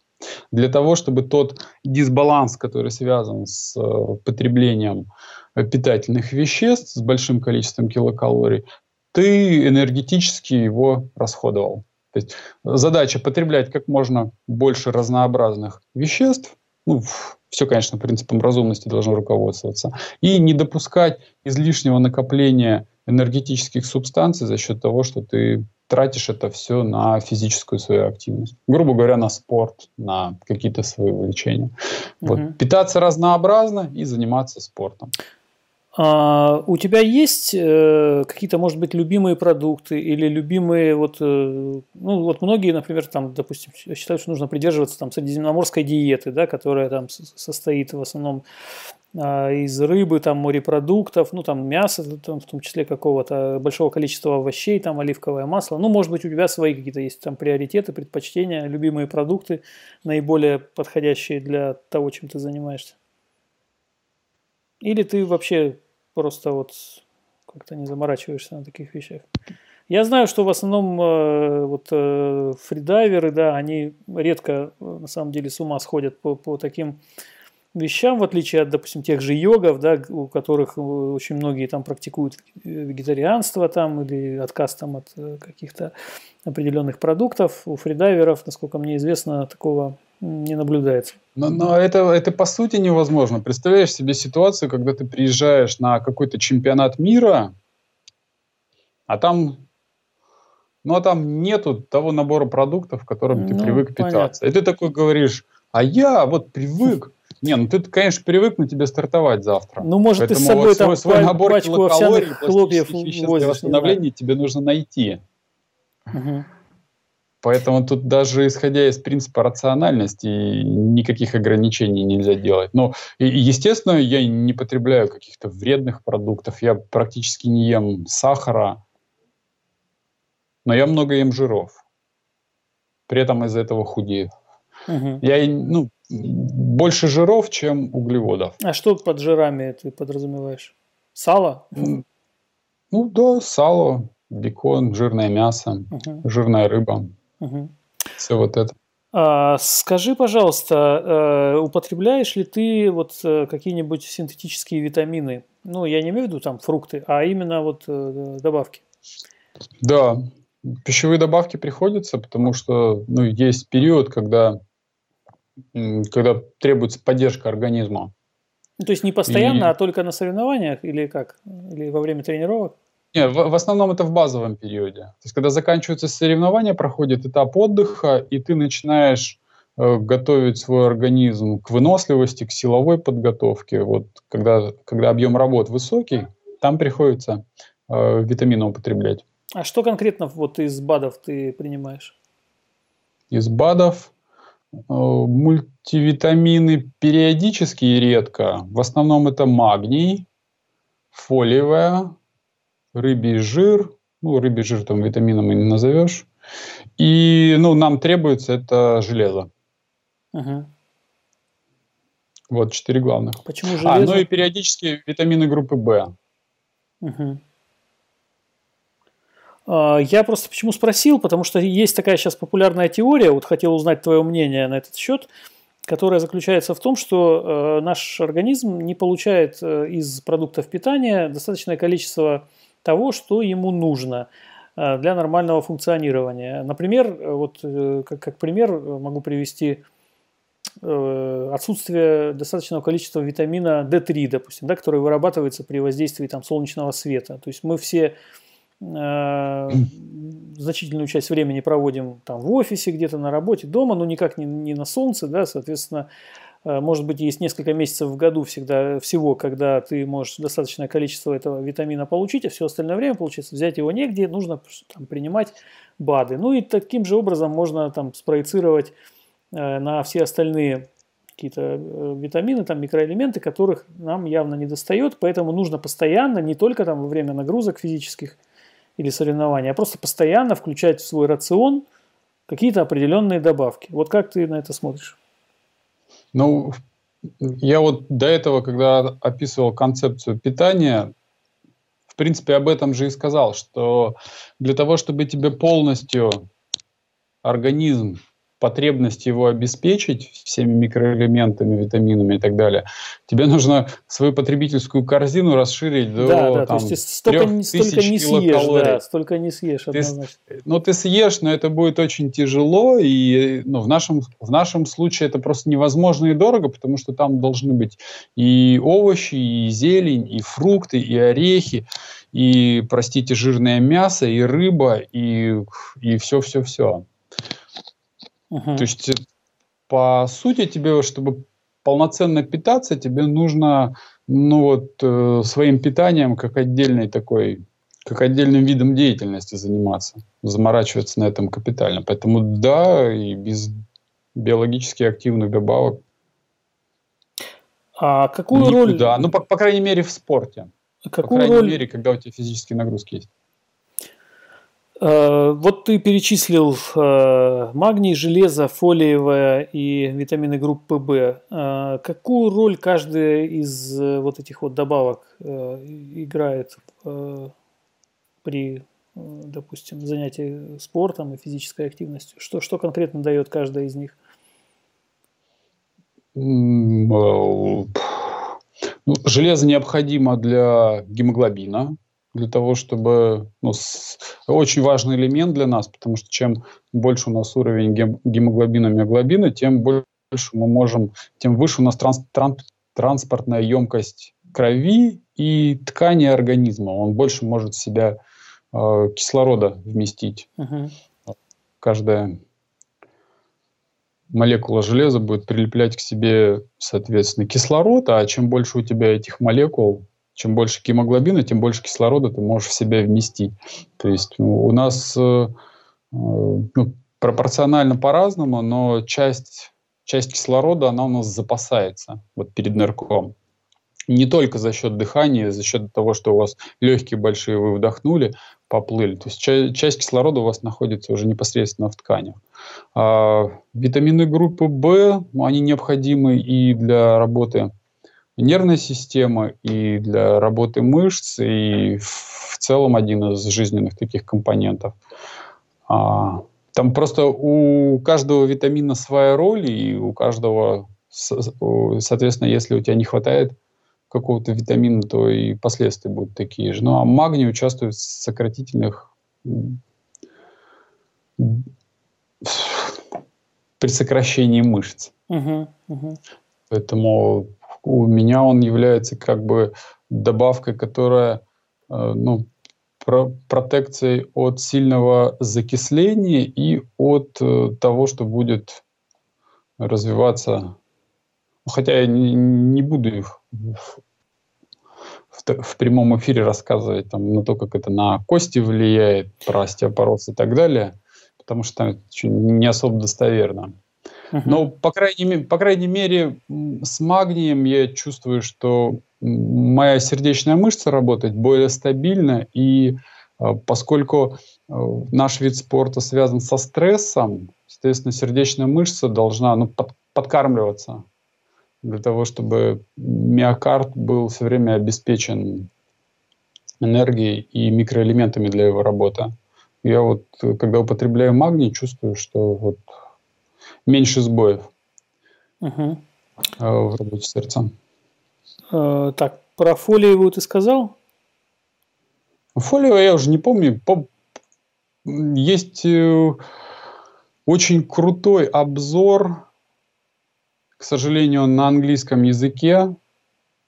А, по-моему, американцы сделали, какой витамин какую пользу несет и какими исследованиями было доказано, что он нужен или не нужен. И они вот прошлись по спортивным, по, спорт, по спортивной нутриологии. Правда, труд, труд достаточно старый, он даже, наверное, до 2010 года был выпущен. Там и про креатин, фосфат, и про употребление проте про протеинов и всех витаминов по отдельности, и все вот добавки, которые используются спортсменами, типа элькарнитинов, э, аргининов и так далее. Аминокислот там вот хорошенько разбираются и от, открытым текстом пишут, что помогает, что не помогает – Угу. Очень ну, крутой если, труд. Если найдешь ссылочку, э, скинь тогда, и мы эту ссылочку тоже выложим. Ну и мы сможем это подробнее обсудить вот именно в том выпуске, который у нас будет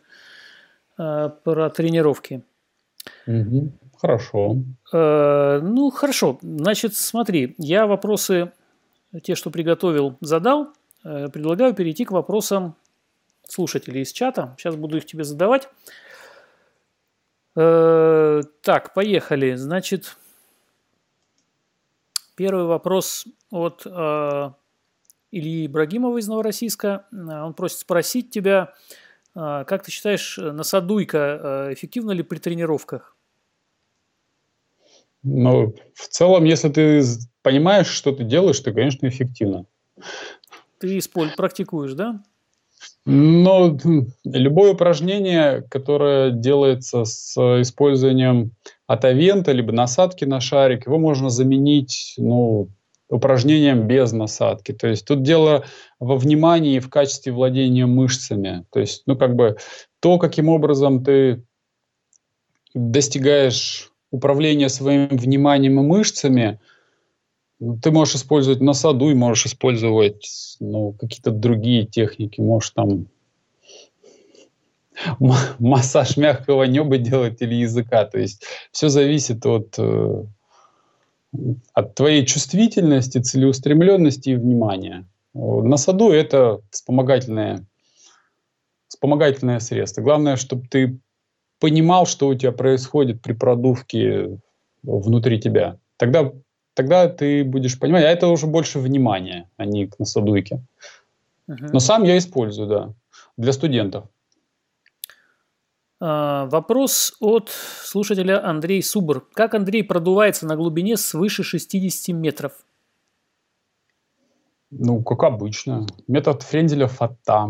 Но меня, к сожалению, опять же, вернувшись к к этим всем случаям, граблям и так далее, когда на чемпионате, ой, не на чемпионате, на Молчаново Гран-при мне зажим стравил, и я не смог нырнуть 100 метров из-за того, что, попадая в холодную воду, я переставал контролировать напряжение языка и гортани. Я отказался от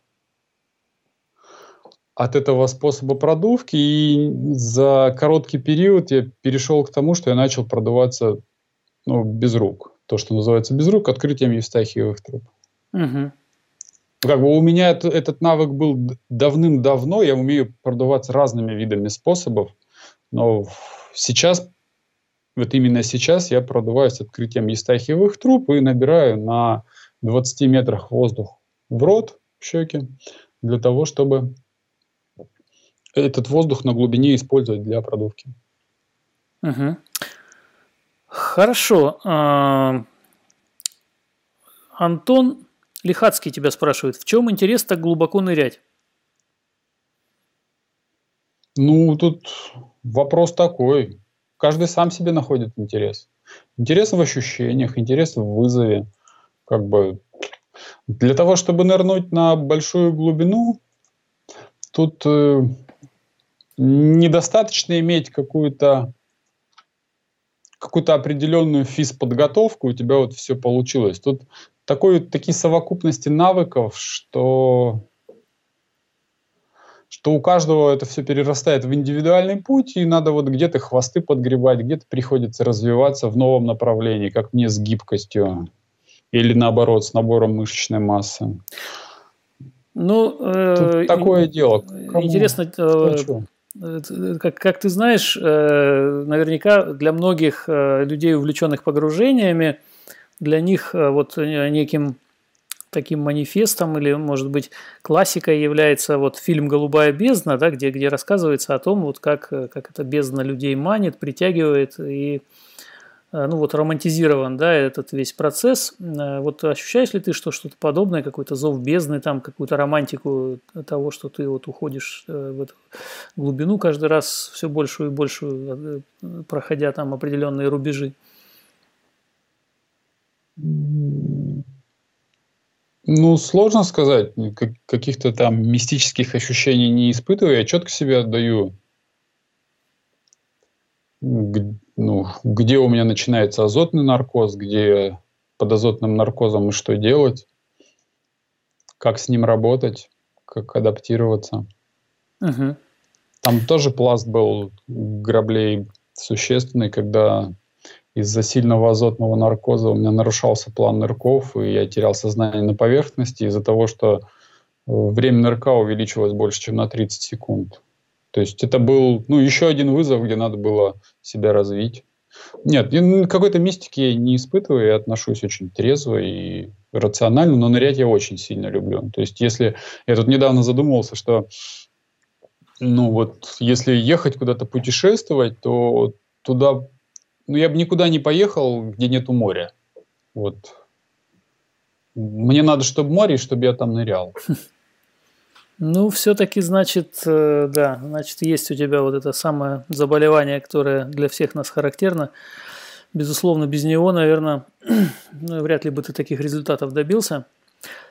А, хорошо, следующий вопрос. А, а, Алекс Конвишер из Израиля тебя спрашивает. Андрей, что делать с ацидозом ног на подъеме? У меня пока одно решение – забить и терпеть. Пока работает, но глубже будет хуже. Да э, Тренировать локальную мышечную выносливость, толерантность к гипоксии. А, копать в сторону упражнений статодинамических. Смотреть лекции Силуянова, например. Ну, там тоже надо отдавать себе отчет, что Силуянов, он хоть и практик, но ну, там тоже надо какие-то ограничения применять и все возможно. Нет у меня никакого цидоза ног, например, на всплытии. Я не, не скреплю от боли там, и не страдаю. Есть упражнения на суше, которыми можно э, создать локальную мышечную гипоксию, которая будет аналогична той, которая у нас присутствует в глубине. И, соответственно, планомерные тренировки на суше будут нас э, тренировать к тем условиям, которые ожидают нас в условиях погружения. Угу. Хорошо. А, вот еще, а, безусловно, важный вопрос, а, касающийся опасных ситуаций. Ты об одной ситуации рассказал в начале программы. Какие еще у тебя были ну вот, в твоей практике нештатные и опасные случаи? Да их, их очень много на самом деле. Но вот из-за того, что мы ныряем в разных, в разных условиях, все время что-нибудь происходит. Ну, для примера. Вот просто, просто регулярно. Ну вот каждый выезд какая-нибудь история, связанная то ли с течением, то ли с низкой видимостью, то ли еще с кем-то. Что из недавних поездок вспоминается? Ну, из недавних вот я про, про, про ДКБ рассказывал, что такая штука происходила. Непонятная. Но у нас... Ну, не все можно рассказать. Ну, из того, что можно.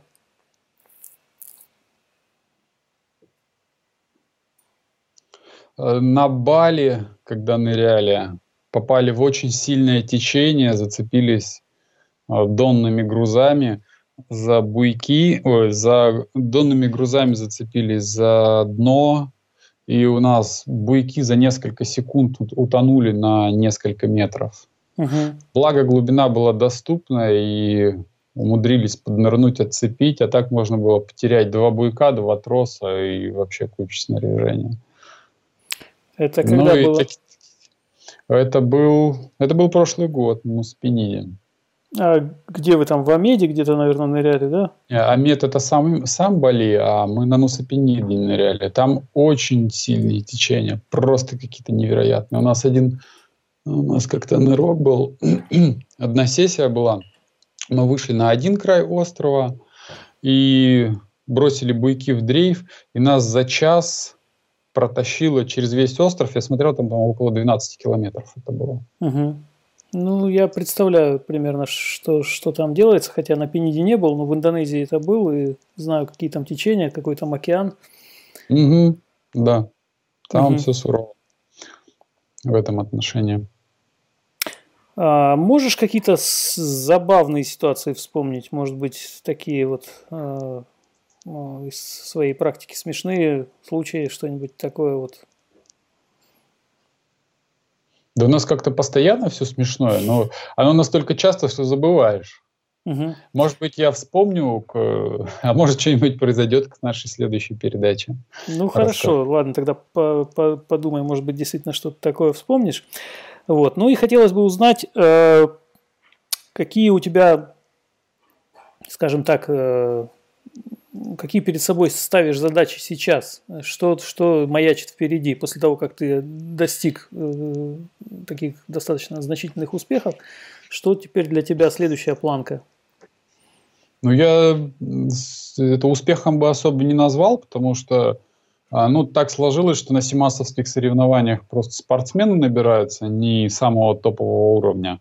А так-то, если всех самых самых собрать, то там в десятку-то будет сложно войти, поэтому тут ну, как, какими-то достижениями я бы это даже и не называл. Поэтому дальше я буду продолжать также тренироваться. Сейчас вот э, то, что я озвучивал, что мы будем тренироваться на Черном море, а, придется внести корректировки в свою тренировочную программу. Например, он я себе купил ванну 400-литровую, у меня теперь на балконе стоит.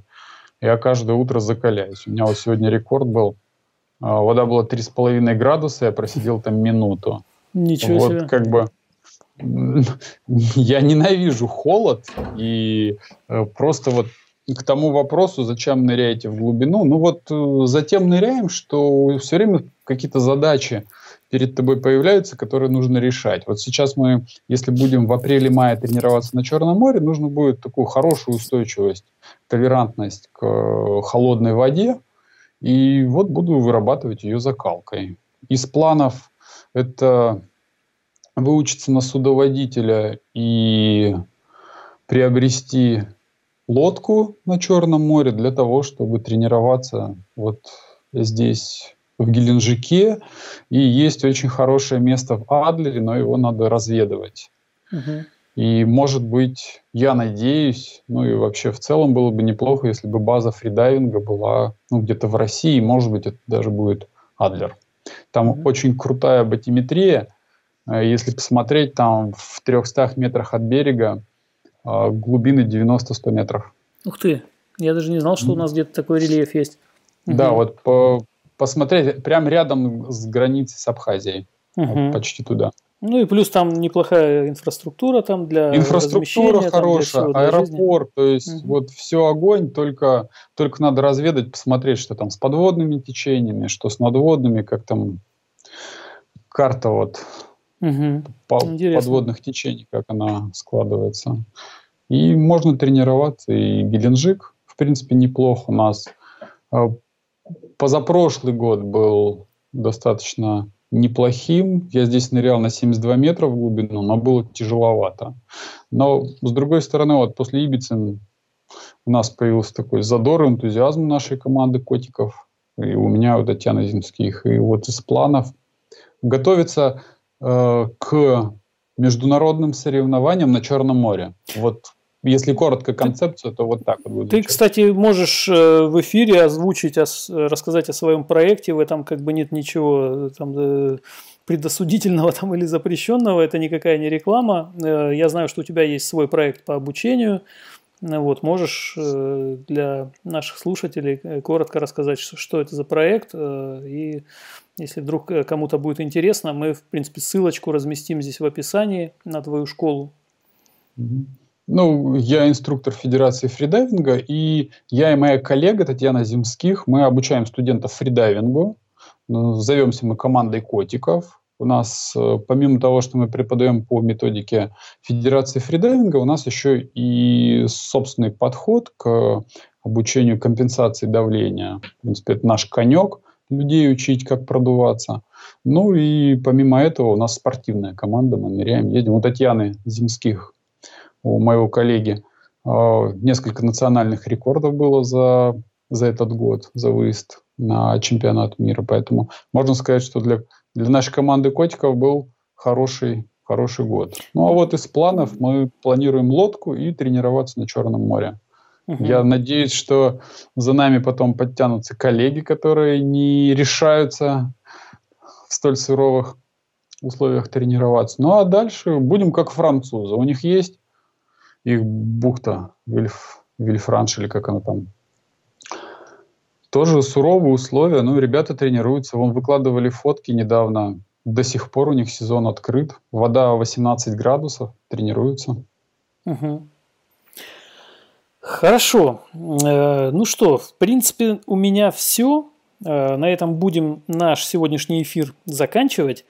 Э, ребята, еще раз повторюсь, э, мы договорились с Андреем, что мы сделаем как минимум еще одну программу, посвященную непосредственно методикам подготовки тренировок, продувки там и так далее. И также в ней мы сможем ответить на ваши вопросы. Поэтому, если они у вас будут, присылайте их, пишите в комментариях к этому выпуску и мы в следующем выпуске обязательно их зададим. Э, Андрей, э, по традиции в финале выпуска, если вдруг о чем-то я тебя не спросил, а ты хотел бы об этом сказать, даю слово. Ну, я договорить хотел, что тренироваться в Черном море, а следующий год у нас будет э, аж три или, я надеюсь, четыре подряд глубинных соревнований. Это будет Молчанова Гран-при на Ибице, это будет если мы насобираем денег на поездку на Багамы, на Vertical Blue, это будет Франция, глубинный чемпионат э, мира по версии АИДа, и это будет глубинный чемпионат. Турция это будет или еще где-то, это будет Симас. То есть четыре крупных соревнования, в которых в глубину, в которых бы хотелось uh-huh. выступить и что-то показать. 19 и, год. Uh-huh. Да, и следующий, ну, и готовиться надо уже сейчас, и вот уже начал, начал тренироваться, и я думаю, что следующий сезон будет не хуже, чем этот. Отлично. Э, ну что ж, э, спасибо большое, Андрей. Э, очень содержательный. Спасибо тебе, что пригласил. Для меня, как всегда, после подобных программ наступает момент, когда я сам что-то переосмысливаю. Например, я всегда для себя делаю определенные выводы и что-то чему-то учусь, что-то меняю. Вот сегодняшняя программа как раз одна из таких. То есть определенные вещи я сам для себя тоже переосмысливаю и что-то что буду использовать из того, что узнал сегодня от тебя, безусловно. Также я, честно говоря, задумался о том, чтобы, может быть, пойти у тебя поучиться. Очень бы хотел научиться методикам продувки, потому что я, кроме как э, вот, традиционным способом э, по-другому продуваться не умею, и я бы хотел научиться этому. Э, вот. И это можно. Спасибо тебе за то, что нашел время и рассказал обо всем, поделился своим опытом и знаниями. Э, также хочу поблагодарить тех, кто был сегодня с нами в прямом эфире. Спасибо за ваши вопросы и за вашу поддержку. Всегда очень приятно, когда э, в прямом эфире и у нас такой живой чатик.